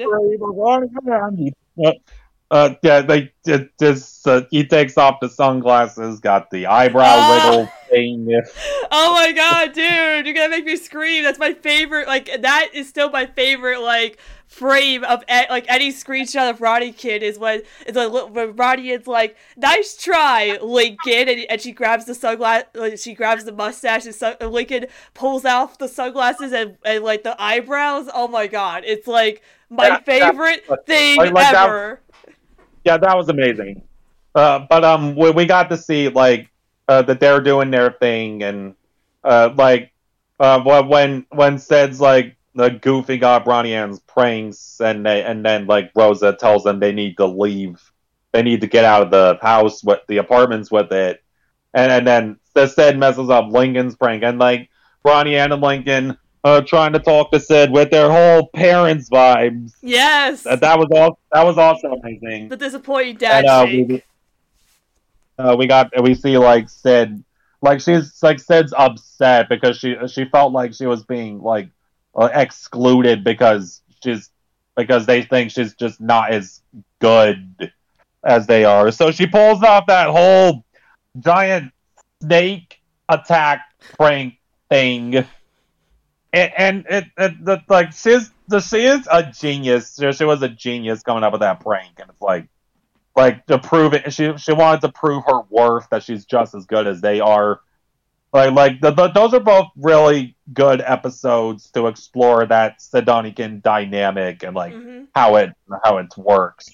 And and that's why I'd also be interested to like see an episode where go where Clyde joins them. So it's Clyde Donikin, the OT4. Oh my god. and then it's like, and, and then and then it's like, I, I one, one idea, but I hate to go on a, on a ramble real quick, but like an idea I had was uh like Clyde noticing that Lincoln's hanging out a lot more with Ronnie Anne and Sid, so he feels out of sync with them, so he tries to do all these like cool things that that he's actually not that good at to keep up the pace, like.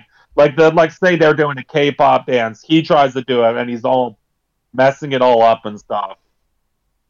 And like, yeah, like I, I'd be really interested to see how that would, how it would turn out with if Clyde was added to the mix. And then of course I got to talk about teed off with Bobby, uh, like Bobby thinking Lori is date as in romantically thinking Lori's interested in another guy like Ewan. He's like, and he's like buff and stuff, and you could completely get why Bobby would be jealous. And like that, this is one of those ca- that uh, teed off is one of those like Carl and Sergio are in teed off, but this is one of those cases where their inclusion like actually makes sense because Carl gives Bobby the idea to cheat uh, um, uh, his uh, to cheat golf victories, make it look like he's make it seem like he's actually uh, really good at it, and so like Lori's all over him again, like. But then like it, like like it, it, that that it's just, it was just a really good lobby episode. Like I was so happy to see lobby back like that. That was that episode was was awesome. Uh, I loved it. So yeah, the Loud crossovers. The, the for those the first off were really fun and entertaining. Real cool stuff. Yeah, no, absolutely. And, uh, oh, go ahead. Sorry. Uh, you, you, you go ahead. Like I was gonna say something else, but you go ahead. No, you go. You, you it's your turn, so you go ahead.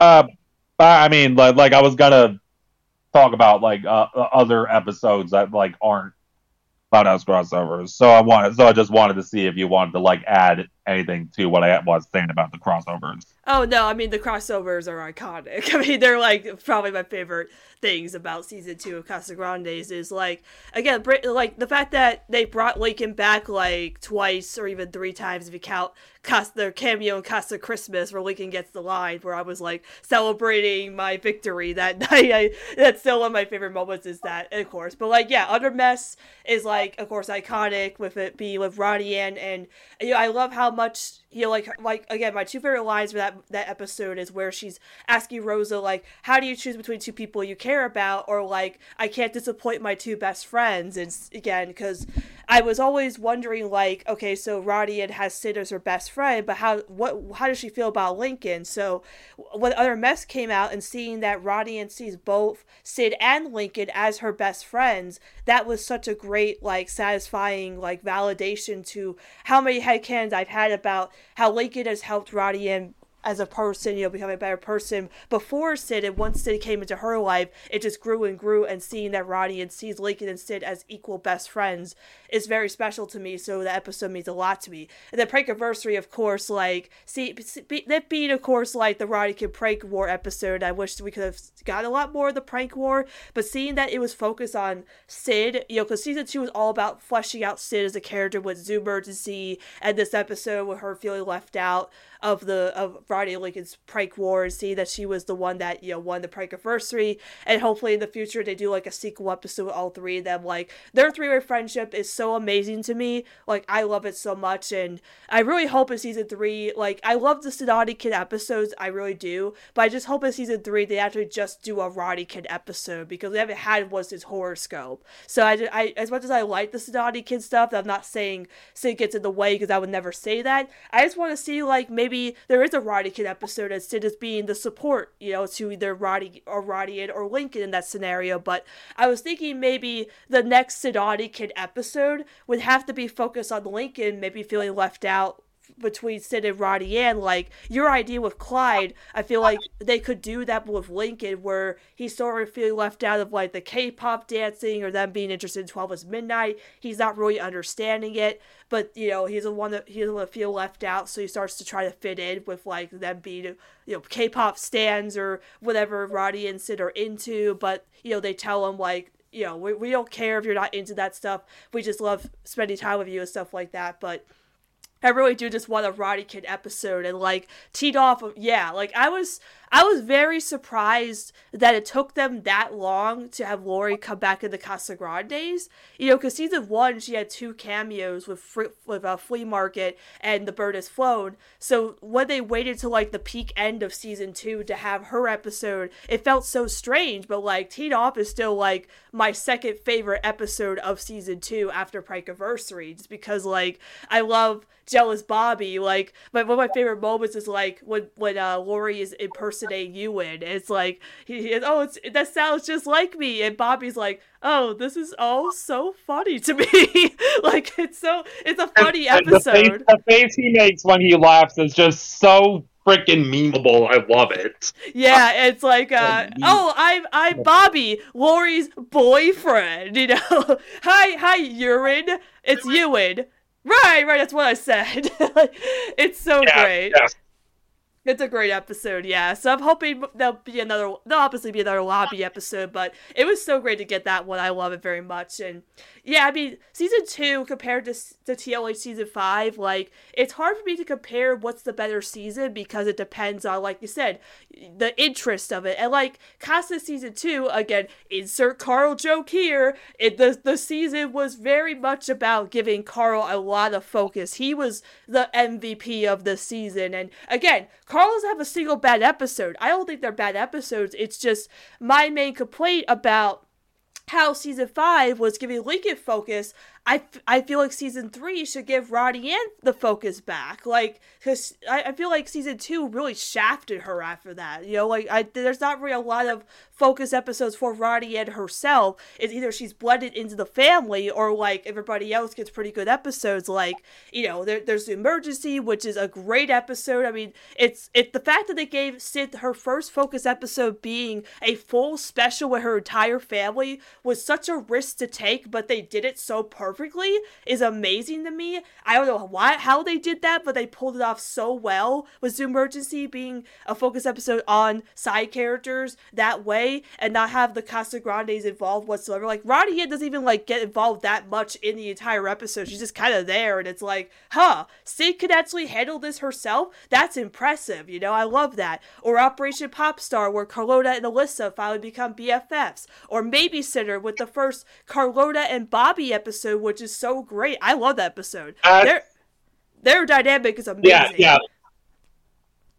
Yeah, like like you already know how much I love Bobby, so Babysitter was really fun. But but like I like like I like I like like with Carlota, I'd been wanting to see her get more like good stuff. Like like, like I've been wanting to see her get more stuff for a while because uh, like I like I liked her, but but but then again, it was like uh, like, but back then she was just uh, most people saw her as just kind of okay-ish, or like, or like super super boring or whatever. So like, I just wanted to see her get more like stuff, and like, and like, I liked Sid anyway. Like, like I always I thought she was fine. I I, I didn't really, uh, I didn't really care for her that much, but I thought she was fine. But then it's like, but but then it's like Carlota is a Casagrande. The show is called the Casagrandes. So it's like it just felt kind of weird that. Uh, but but you know, but but like then again, maybe Sutter did a really good job with sh- showing us how Carlota bounced off of Bobby. Like that that was executed re- really well, and it was it was a fun episode. And then of course, like you said, Operation Popstar was really good for Carlota. I I really like what they did with her in that episode with uh Elisa. Like that was that was uh, that was the enjoyable stuff. I I, I love that special. Like, like, like I mean, like the Sedani, uh, the Sedani subplot, like like that that was the Sedani subplot was okay, but I mean, I feel like if you would just take taken the Sedani out of it and made it just just the Carlota, a standard eleven minute episode focused on Carlota and Elisa, like no, nothing else would have really changed. It's just Yeah. but but yeah, like like I really like those episodes and how they finally like uh, boosted like Carlota, like Carlota's character, like her, whole personality, all that. Like how, uh, like maybe Sitter showed us an, a really an interesting side of her that we hadn't that we hadn't really seen too much of before.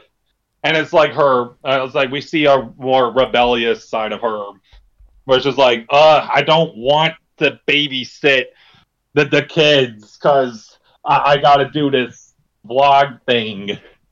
And, and also, like with Bobby, it, it, we, it showed us how important his friendship with Par is to him. Yeah, like, uh, like they, they they both had their like valid reasons to that handle it the, the way they were trying to handle it. But it's like, yeah, I really like what those episodes did with Carlota in season two, and it's like like the, the, what I've noticed is like, uh, like I've noticed a, a little bit of a pattern, but like season one, season one did a lot with like Bobby and like fleshing him out into an individual character. Like now that, uh, now that the Casagrandes have their own show and like uh, they can do more stuff with Bobby that doesn't just involve his relationship with Lori. Like we got Flea Market, but but but, but like you know, but, but you know, Bobby's been able to be, Bobby's been able to like be, like like show up like more and like have his own episodes where he can be, he can become more of his own character, like on his own. He can stand out on his own, and he's just really like and like he's become my favorite character of the Casagrandes. And definitely one of my favorites of the overall Castle Out universe. So like and then like the late season one was when they started to do more stuff with Carl and fleshing him out, and they they set up with his his friendship with. They started his friendship with Adelaide in Uptown Funk, and then like season two was about Carl getting more development in his episodes, and like there was like one Carlade episode, I think, the the karate Yeah. chops. Yeah, Uh, no, there were no, there was like two. Uh, there was uh, two for consequences with Bobby.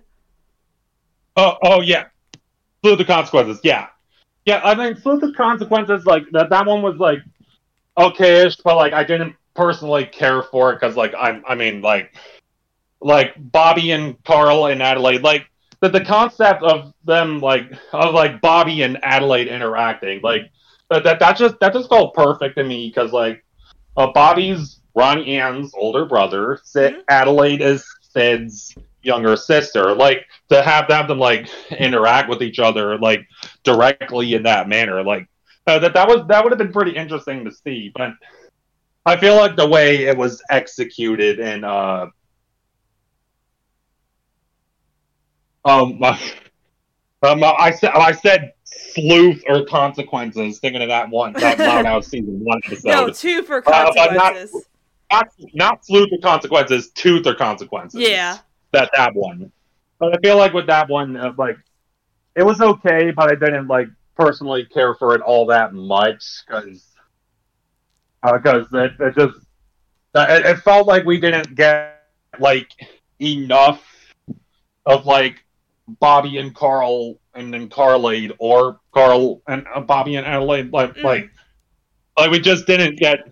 I, I felt like we didn't get like quite enough of them just like like I'd want I'd want to see an episode with like a Bobby and Adelaide just interacting and like bonding, or even like one of the main things I want to see in season three is like a Bobby and Sid bonding episode where like they connect. Yes. On, I want to see them connect on like over like Ronnie Anne. Like uh, I want to see them like well, team up and like work together to try and do something special for her. But but I was like, yeah, I mean, but like what I was saying about like the pattern I was talking about earlier, like season one was Bobby's season, season two was Carl's season, and then like season Yes. late season two had maybe Babysitter and Operation Popstar with with Carlota getting more stuff to work to do, stuff to work with. And if you're, if you're getting more of getting more more of a character like like beforehand like Carlota was just kind of like underdeveloped like uh, like I, I liked her anyway but I I get why people would were saying she was underdeveloped. But but it's like but it's like season three I also hope I'm also hoping for like more Carlota episodes like more good Carlota stuff like in general like but like I don't like I don't entirely care like like I, I'm I'm gonna like I'm probably gonna like a Carlota episode anyway because she's like my like like aside from like the obvious Ronnie Anne like like like I, I like Ronnie Anne anyway like regardless but I feel like like like she Carlota's my second favorite Casagrande family my favorite my favorite Casagrande sibling I'll, I'll just say that Mhm. so, so it's like, so it's like season three. I'd, I'd be interested to see them do more with her and what they do with her character after Navy Setter and Operation Popstar. And it's like, it's like, yeah, uh, you know, you know.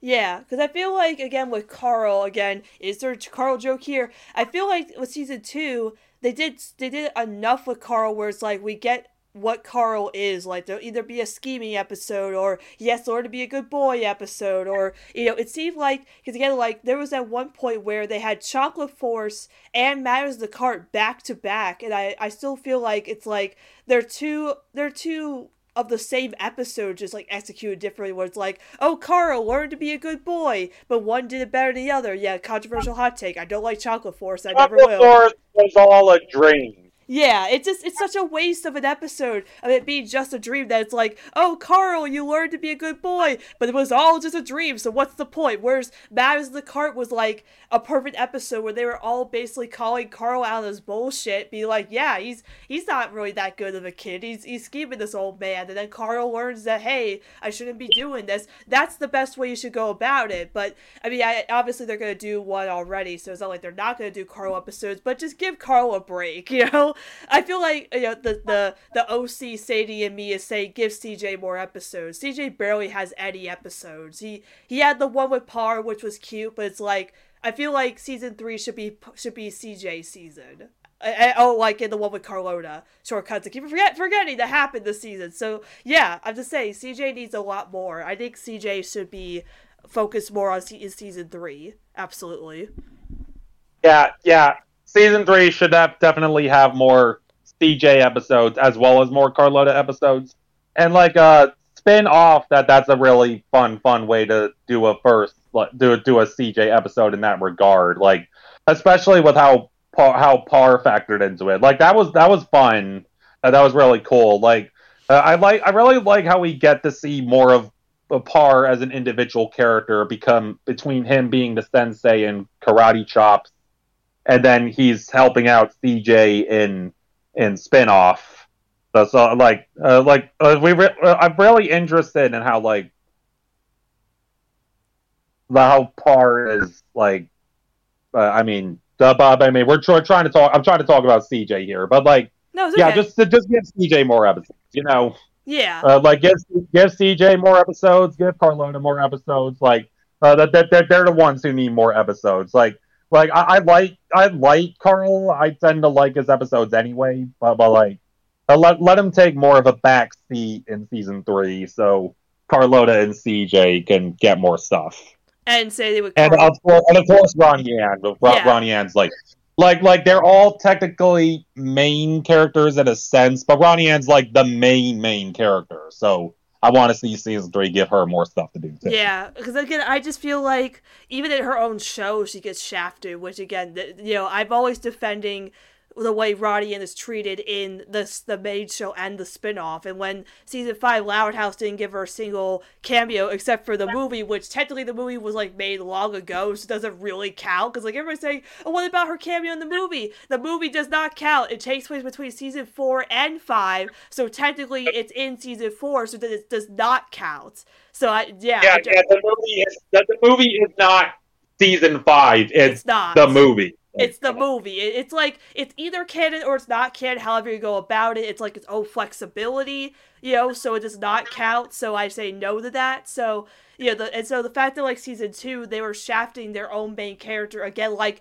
how Lincoln was treated in season four, it's like how in season four I was more focused on the Casagrandes because Roddy had got a lot to do as the main character, and then around season five and into season two I was focusing more on the Loud House because Lincoln was getting a lot more to do and Roddy was getting less. So I'm hoping season five not season five. I'm hoping season six and season three are equal to where you know maybe Lincoln isn't really the focus of season six, but he still gets some stuff to do. And the same thing with Roddy or Roddy Yen getting more focus in season three.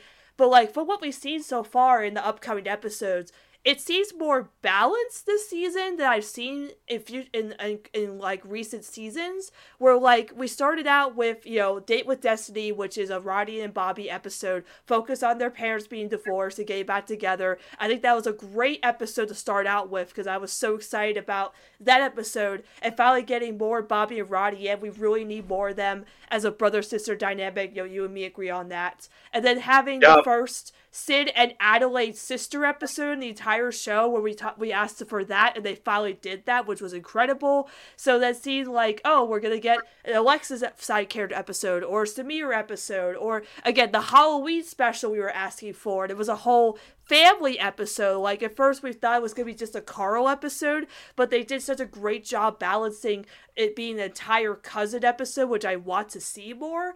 It seems like they're really just and of course the Bobby episode coming up with Par, it seems like they're really having a good balance instead of like being like here's multiple episodes for multiple characters. And it's like oh skate the skater episode roddy and her friends are gonna be back. Great. Like yeah it, it just it seems like they're on the right track and it seems like Casagrandes is really like listening to the critiques of each season and improving on that. Eh, but I don't want to like you know jinx it because maybe later on there'll be like a pattern of who gets the better more episodes this season. But to me personally, from what I've seen so far compared to season two, it seems like there's a better balance of who's getting the focus episode this week instead of like repeating itself like during the middle of season two. Yeah, like like especially with Loud season six, like like I like I feel like season four didn't have enough Lincoln, but then season five didn't really have enough sisters. Like especially like like, like I was talking about, like like Lucy got has gotten four episodes in the past two years, and it just feels so wrong to me. Yeah. But but yeah, like overall, I just Loud House season six and Casagrande season three. Like I want to see more more of a balance. Like like yes, like to do more with Lincoln and Ronnie Anne because they are the main main characters. Uh, like like like like season season six of the Loud House. Like if you're gonna do more with Lincoln, just do it.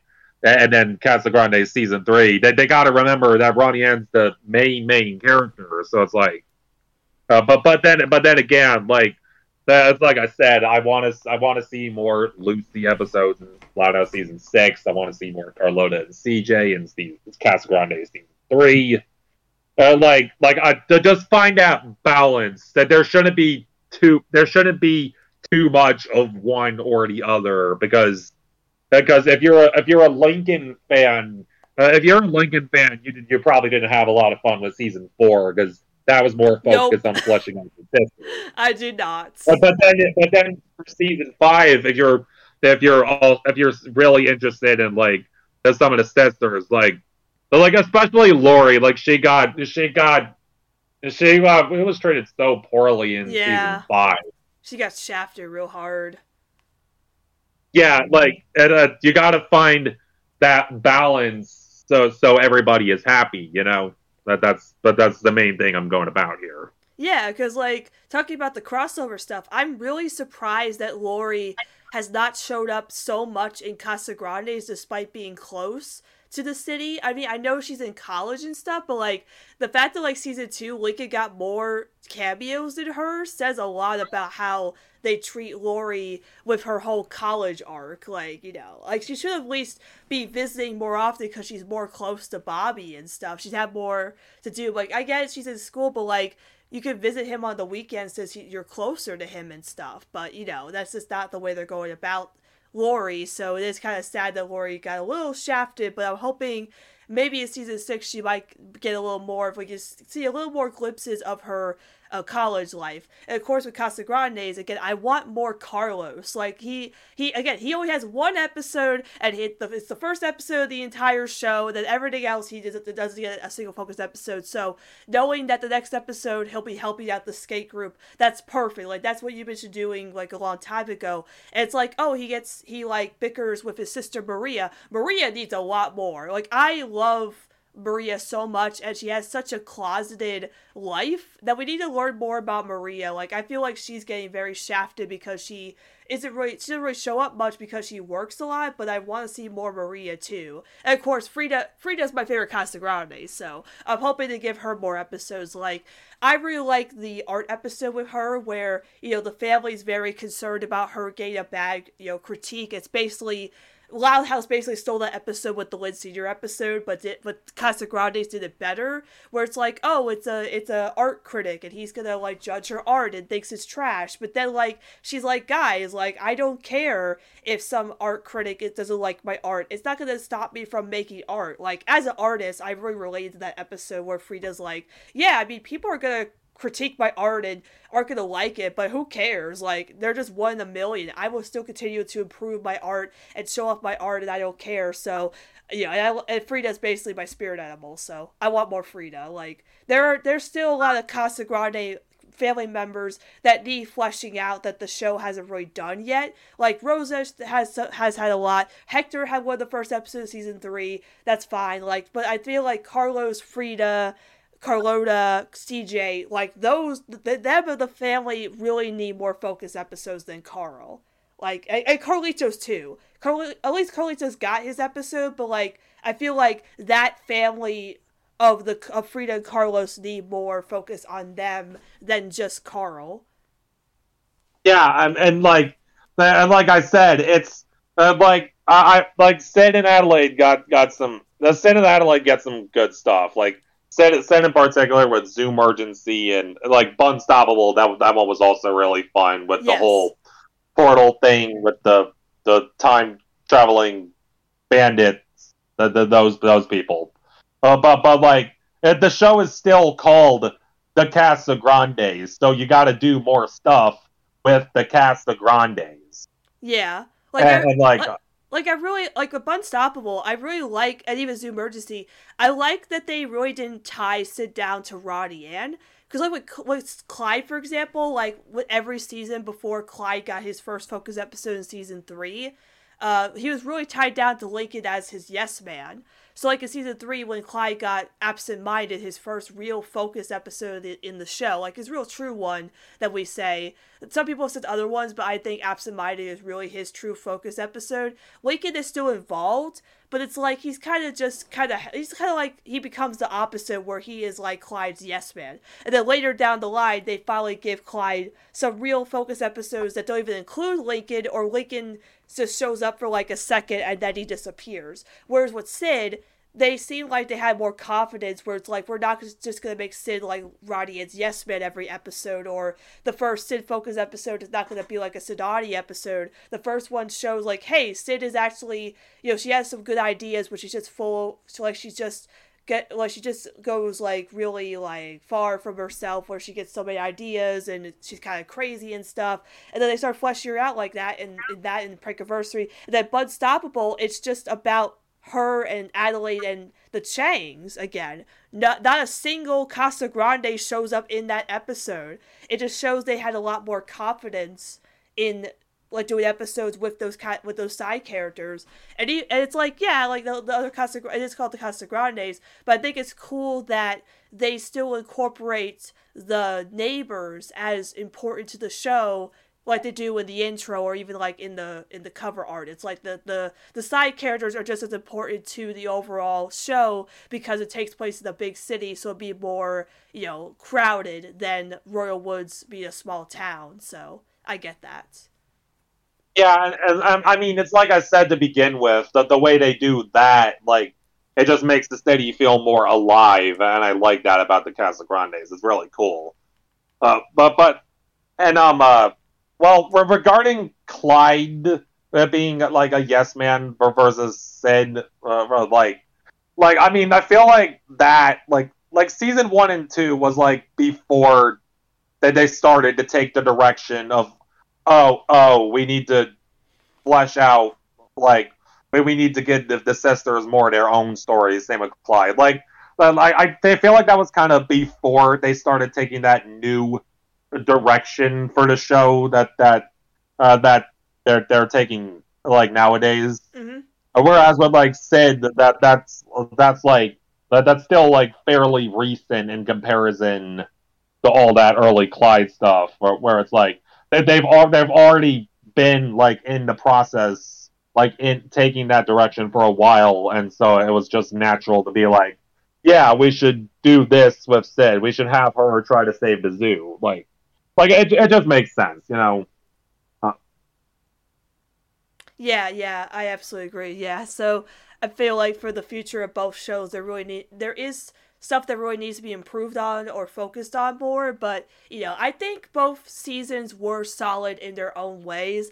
Casagrande sadly really just you know suffered after those last two episodes where it just like after that last episode like of Casagrande season two, the fact that they saved that for the last episode made me so scared about what season three could do. And again, season three is just so early on that it could happen, but I don't think I don't I don't worry about that because after like what season three has given us, it's like I feel a lot more confident now that I was more like scared of what could happen. But again, we don't know until you know January when things well this this month when things will Yeah. you know change about. Yeah, and I mean like, I mean like, yeah, I was gonna, I was gonna say like, like even if there is a, a bad episode in season three, like that that's not necessarily defining the whole future of this season. Like, uh, like it, like I mean, I'm just kind of rambling at that point, so I don't know. Yes. Yeah, same here. Let's let's move on. So one of the last things I want to mention, of course, is Oh, we, we did have two big movies come out for our fandom, which is crazy that we have two movies to our name. Now he had told me that he hasn't you haven't seen the live action movie yet, so we won't I haven't mentioned that. But I did a whole I did I did a whole episode on the, Loud House Christmas with Nate No Meat of Loud Casa Talks. That episode will be coming out in a couple in, in a week or two, so you'll be listening to that with all my thoughts on the live action movie. But of course, another big one was the Loud House movie, the Netflix animated movie. So, wh- how, what what are your overall thoughts about the anime movie on Netflix? Okay, uh, okay, I've got some stuff to talk about. All right, I'll be sitting and, and listening. Yeah, yeah, yeah. All right, all right. So, so uh, like, like the premise was like uh, the the premise like always like had my interest. You know, like like the the, the Louds find out like they're they're descendants of royalty. So like they go, uh, so like they go to Scotland to find out they're descendants of royalty.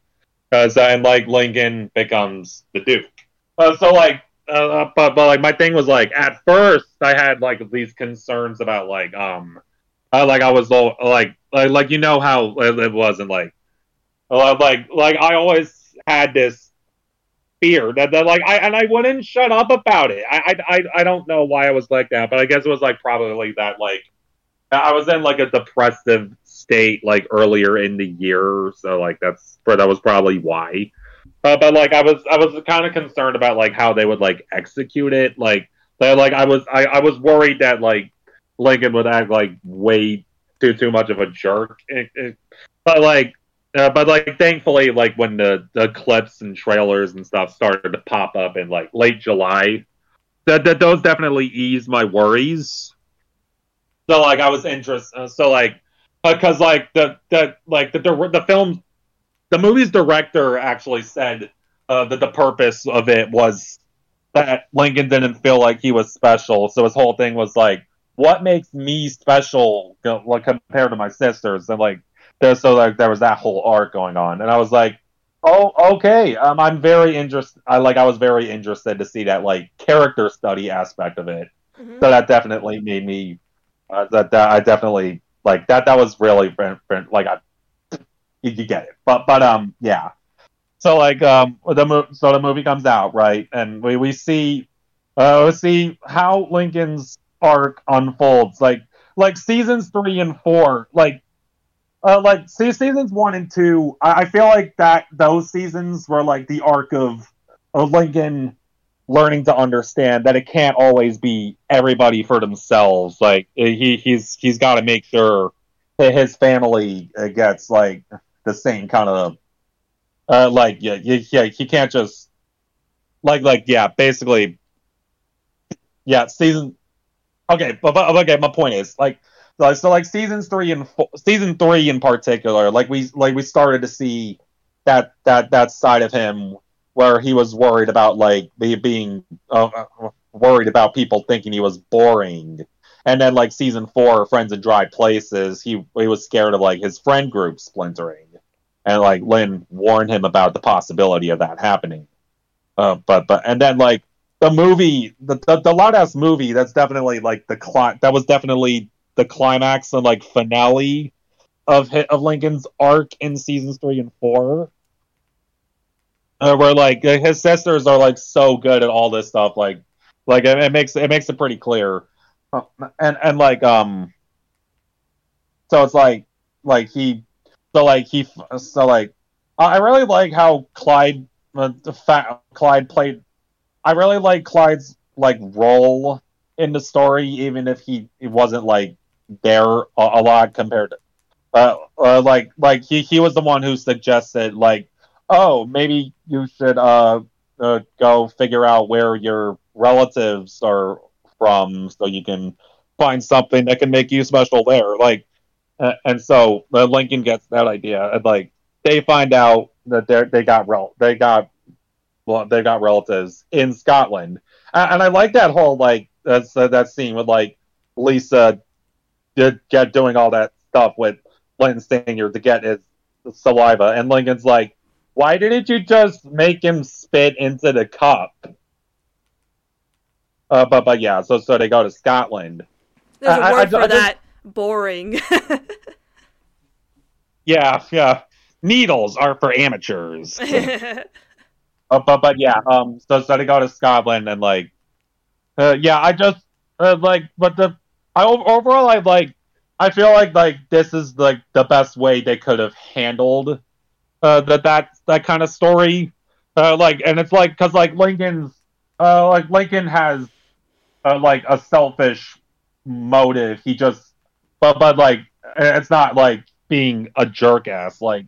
uh, You you can you can completely understand or where he's coming from and, and, like he, he just wants to be he just wants people to know he's special just like his sisters are and it's not him like trying to it's not him trying to bring his sisters down it's just him trying to boost himself up so when he finds out his ancestor was literally the duke and then he goes and uh, goes and ru- runs for Duke tries tries to get convince everybody in town that he's the one for the job. And like Angus, David Tennant's character Angus, like uh, I really liked how he factored into it too. Uh, like like Li- Lincoln was just in, in it like oh uh, a, a Larry plays all the books in the library with Ace Savvy comics, and Angus is like no no that's not how you do that. You gotta you, you gotta really help them out. You gotta make sure uh, that they can trust you. And, and it's like, uh, yeah. So, uh, and then on to well, one of my one of my favorite aspects uh, about the Loud House movie was the villain Morag. Uh, so so her whole thing was always uh, she her ancestor Aggie like she drove the, the their original like 1600s Louds uh, away out of Loch Loud because they were always so rowdy and stuff. Uh, so like uh, Morag, like Lincoln, uh, Lincoln, uh, she's forced to crown Lincoln the duke, and, and she's like, "No, this is wrong. Uh, that they can't stay here. I should, I should rule this town, not some, not this kid, this white-haired kid, this boy." Yeah, and it's like, and, and, she does, and she's got that whole song, "The Duchess I Will Be." Like, it, it's it's such a banger, and it's just it's just perfectly like, uh, like I mean, yeah, like you know, so so she like goes and uh, so she goes and takes advantage of Lincoln's feeling you know, like he's not all that special compared to his sisters.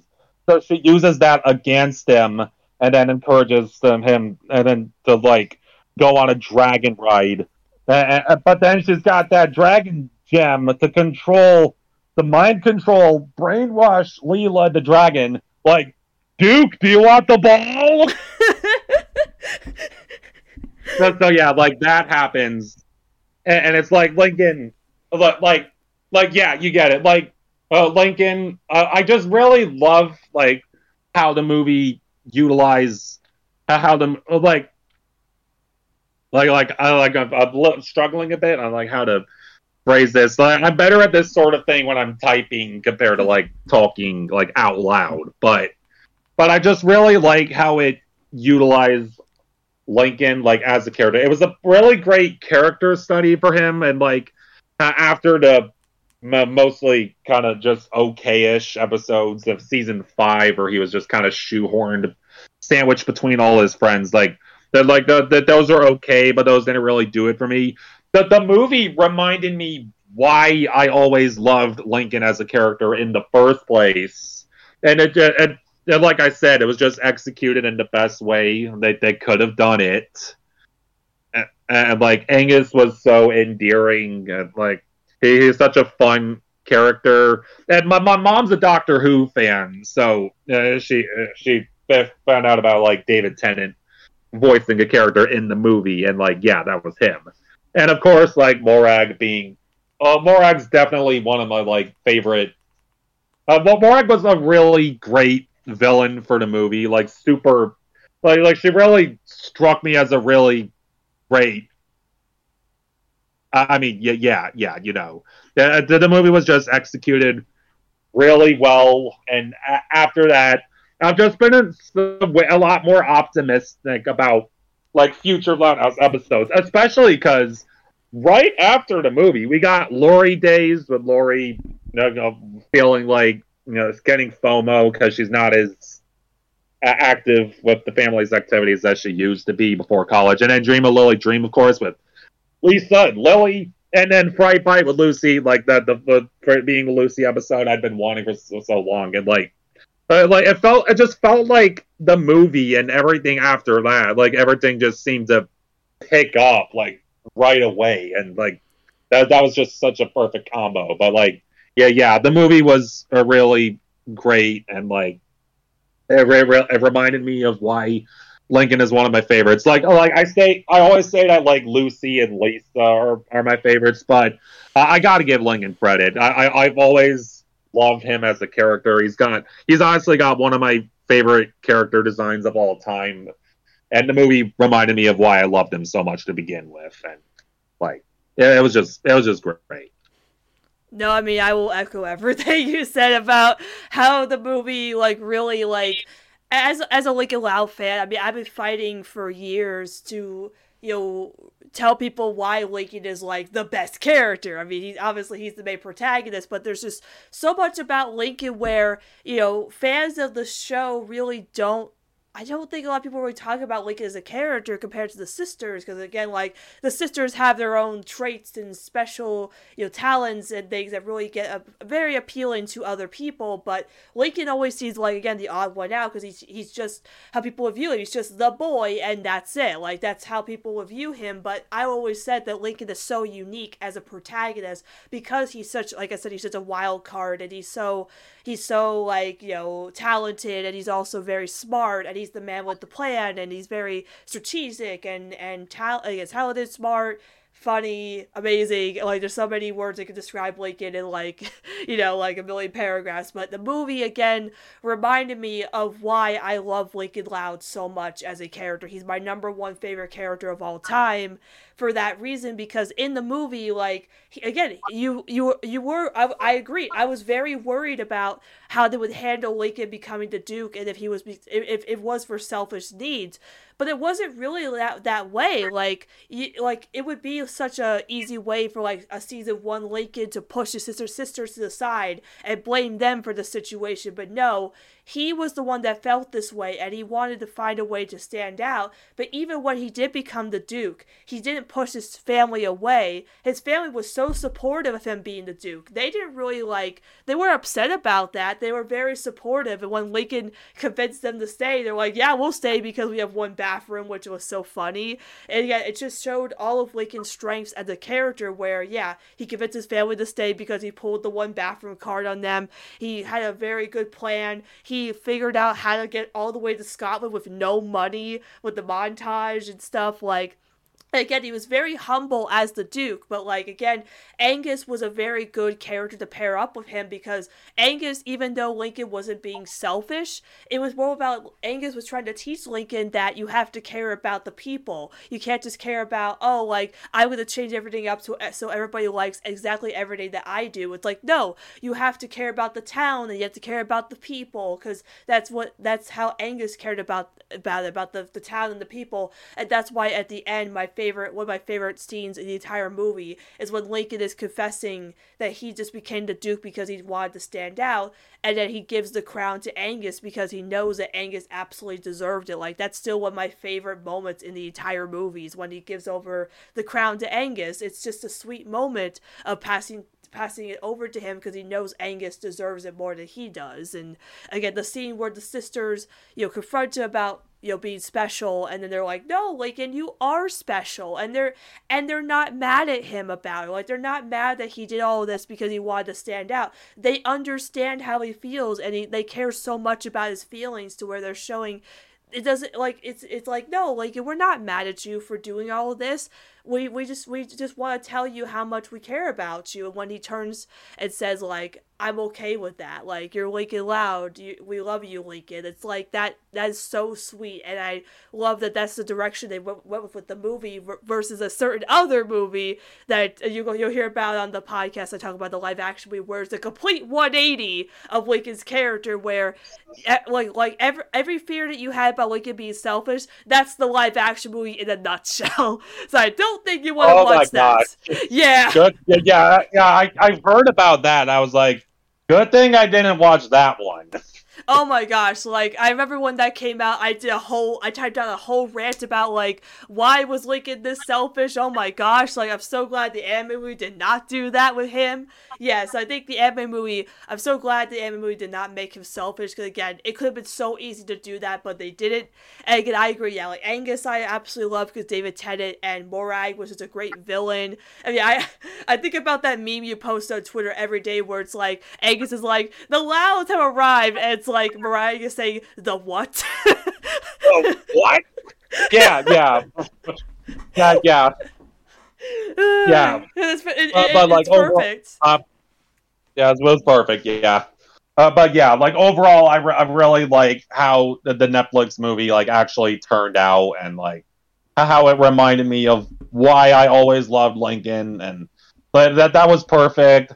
And like since it takes place between season four and five, and like you you really you really get to see how Lincoln got to the point where he is now in season five, going into season six, and like yeah, and like since since season one, seasons one and two were about Lincoln learning uh, that it can't always be everybody for themselves, and then seasons three and four and the movie were about him not uh, feeling like he's not special or that that he's boring, and and he's yeah, he needs to like see the value like in himself and like that he needs to love himself no matter what anybody else says or tells him. Yeah. And, and that's and and in hindsight, when you think about that, it, it just makes like like season like Chandler's Chandler's just nothing more than a mosquito now compared to what Morag did. It's like. yeah, I mean, we all know why Chandler acts the way he is because he's jealous of Lincoln, and who wouldn't be? You know, he's best boy for a reason. Yeah, like, like Lincoln loves himself now, and and now he's like super popular in middle school. And Chandler's super jealous of that. He wants that back, and that led to like broadcast blues of him trying to take steal the spotlight again. yeah, yeah, like, like I, I, I, yeah, I just love that the Netflix movie is in the middle of season four and five because like you said seasons three four and five were all about how lincoln felt so like out of place and and like his self-worth wasn't enough for him to be like oh i'm so like if i do like uh, uh, like in um uh oh my gosh what's the name of the episode? Uh the one where he thinks he's boring. It's like uh, uh, uh why am i forgetting the name of the episode? It's like my favorite episode ever and i forget was it, it uh predictability? Predictability! Oh my gosh yeah, but so yeah, predictability is one of my favorite looking episodes ever, where he thinks like, oh, if I'm doing the same routine, my people won't like me or hang out with me. That's like, why do you think that so much that you're boring and, and change things up? But then in the end, his friends and family tell him like, it doesn't matter. We all have routines. We all think you're boring. And then season four, like.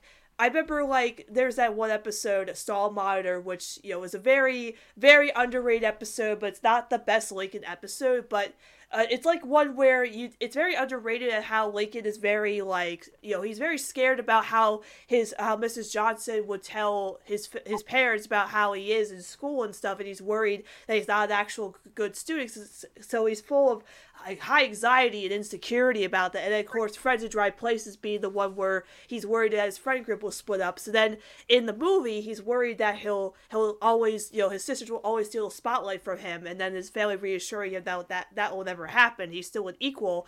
And then into season five, where it's all about change and growing up so schooled. Like, at first, he's like, yeah, no, we got this. And then it's like, no, we don't. And then Saved by the Spell, where in season one, Lincoln was all about his, re- even season two, like in making the grade, he's all about his reputation. Like all he cares about is his reputation in school and how people view him. So like that, and also um, in the one uh season one episode where uh, it's about the uh, the oh uh, what is it? Greenhouse. Yeah greenhouse where he's where he's like worried that he's not gonna participate in the thing that the that his reputation is on the line or making the grade where Lisa's in his class. So if people see him with Lisa that his reputation is ruined or whatever. So like it's Saved by the Spell when his friends are worried that he's gonna be embarrassed in front of the entire school. He's like guys chill. Like I don't care about my reputation anymore see that that's that's character growth on Lincoln's part where it's like I don't care if people think magic is boring or for babies or whatever. I'm just going to do it because I I'm not like that anymore. I don't care about my reputation. I don't care what people think of me. I'm just gonna do whatever I want, and that's why I think Lincoln, Lincoln Loud is one of my favorite protagonists of any show because he's gone from caring about what people think of him or caring about what his family thinks of him or being left out to I don't care anymore. I know that I'm loved. I know I'm being supported by my family. I know my friends care about me. I know that I'm gonna do whatever I want, and I don't care anymore. Like that's such a great you know, like that's the great arc for like his character, and that's why I love him so much in that way. Yeah, yeah, it's like you compare ordinary me in the movie to we got this in school, and it's like you see just how important the movie's events were to his development, and like uh, like he, he loves himself and like he doesn't care what anybody else thinks. He, he's gonna make it through no matter what, which is well, why it was why he was so uh, confident about it in school and like it, it and like you get it. And, and, it's like um like after the the movie and how season five how how the movie in season five what what what they did with it as a character like. I, I've always I, I've I've I've been thinking that like a natural next step would be to focus on like how uh, Lincoln always uh, Lincoln wants to help people, and I figured like an interesting way to go with that, and like maybe season six, uh, like and like maybe in season six they they, they do a few uh, they focus on like Lincoln wanting to help people, but like things that stuff gets pretty complicated, and like he has he has to like learn that he can't help everyone. Uh, like, like I feel like him realizing that he can't help everyone uh, but it, that's okay if he doesn't always know how to help like i feel like that would be an interesting way to go with his character like after what the movie in season five did with him Oh, you know, I never really thought about that because, like, there was an episode I can think of think of when they, he did try to do that. It's season two's Brawl in the Family when he tries to get involved in the sister fight protocol and he's trying to help, but he's making it worse. So I feel like they can do that now where like maybe his friends are having a situation where there's maybe an argument or there's a fight or some or like one of his friends is feeling insecure like maybe Clyde's feeling insecure about something and Link is just trying to support him and help him or whatever, you know, like just be an emotional support to him or uh, his friends or his family because he knows what they're going through that would be very interesting. I would love to see that if they did that with Lincoln's character. If like it's like like I never really know that that's the thing with Lincoln is like I never know what they're going to do with him. Like that's like people have always asked me what is next for Lincoln Loud. I'm like I never know. Like I don't know what's up with him because again, like I said, to sum him up, he's a wild card. You don't know what kind of situation they're gonna put him in or what kind of development he's gonna have because again, like in the in the anime movie, I didn't expect him to act the way he did. It's like, wow, look at that character development that I wasn't expecting. Or again, Saved by the Spell, where he doesn't care about his reputation. I didn't think that was going to go that way, but it did. Or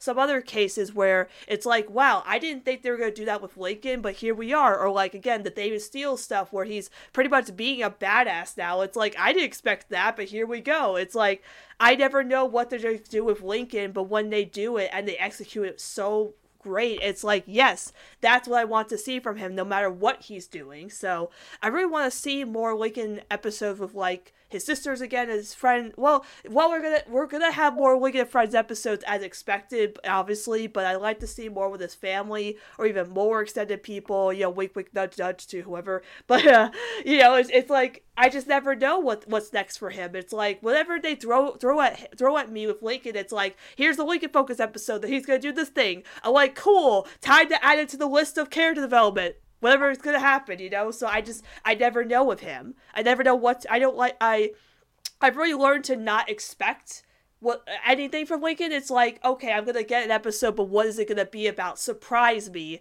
and it's like now I can make the head canons, you know. So I just I just never yeah. know with him. Yeah, yeah, uh, yeah. I get that. It's like like he's always. I mean, yeah, yeah. Basically, I agree but but yeah, like uh, I'd be interested to see like him like actually not knowing how to help because he because he because what like the the start of the beginning of the Loud House movie, like the animated one, like the beginning of that was him like knowing exactly what every sister needed in, in their in the situations they were in. Like he was able to just hand them off to him just like that. So so, so like uh, so and then move, and then uh, before they all went to uh, take down Morag, the sisters were like, "You've always helped us. This time we help you." Yes, and, exactly. And like, yes, and so like that was a big thing with the movie, and like, and like I've been, I, like after that, I've been thinking it'd be interesting to see like Lincoln find himself in a situation where he actually doesn't know how to help, and he's feeling like super nervous about it but then he he gets reassured that it's okay to not know how to help because that's what his family and friends are there for. Yeah, like I, that's another one of my favorite moments from the movie is when after that he finds out that Morag was the one that you know took the crown and made everybody flee like he still blames himself. Like he's like I'm the one that did all this. I trusted Morag. And the fact that he, bl- he still blames himself but that he's like you know now now they're gonna lose their their home. I've got to do something about it. And what that's when the sisters are like no we're gonna help you this time. Like yeah, that's another one of my favorite moments in the entire movie is that Lincoln still, even though he blames himself, is like, no, I gotta fix this. And then the family's like, no, we got your back. It's incredible. So yeah, thank you for reminding me of that. Yeah. Yeah, so yeah, and beside besides all of that, I mean, we've got some other things like again, Nick, Nickelodeon All Star Brawl had Lincoln and Lucy, uh, respectively. We had the comics come out, a bunch of comics. We know which ones. I'll talk about those in a future episode. But yeah, so it, it was a really big year for our fandom with all of this stuff. Like at season five of Loud House, season two and three of Casagrandes, the two movies. It, it was just a lot for our fandom to handle. Like I, I don't think there'll ever be something big like this ever again. But you know, I don't want to jinx it. It could happen again. But it's just crazy how we had not just the seasons of the show, but a anime movie and a live action movie to our our name. That's just crazy to think about for this entire year. Yep, it's definitely been a really good year for the Loud House and the Casagrandes. And by the way, Lucy made an All Star Brawl right here. yes, Lincoln main right here. yep, yep. Uh, Lincoln's cool too. I like his moveset. Yeah. So thank you so much for coming on to my show once again. I had so much fun talking to you about the shows and the new episodes and stuff like that. So again, thank you so much for doing this with me again. No problem. It was really fun to be back on the show. Thank you. And so I'll link all your uh, your uh, social media in the description of this episode. And of course, for me, if you have any have questions about the podcast or want to discuss the podcast with me, you can contact me over X Clips on Twitter or the podcast is Twitter, Casa Loud Chats. And next episode will be a big review of the of the Loud House Christmas movie, the live action movie, with two special reoccurring guests, Nate and Obi of Loud Casa Talks. And then the next episode after that will be my special fan episode where I asked on my podcast podcast um, tw- Twitter what you guys want for the future of both the Loud House and the Casagrandes. So I'll be doing a mini episode of that, reading all of that. So that's my future plans for 2022 of this show to continue on with uh, Casa Loud Chat. So again, thank you all for supporting the podcast, and I'll see you all next time on Casa Loud Chats, and Happy New Year.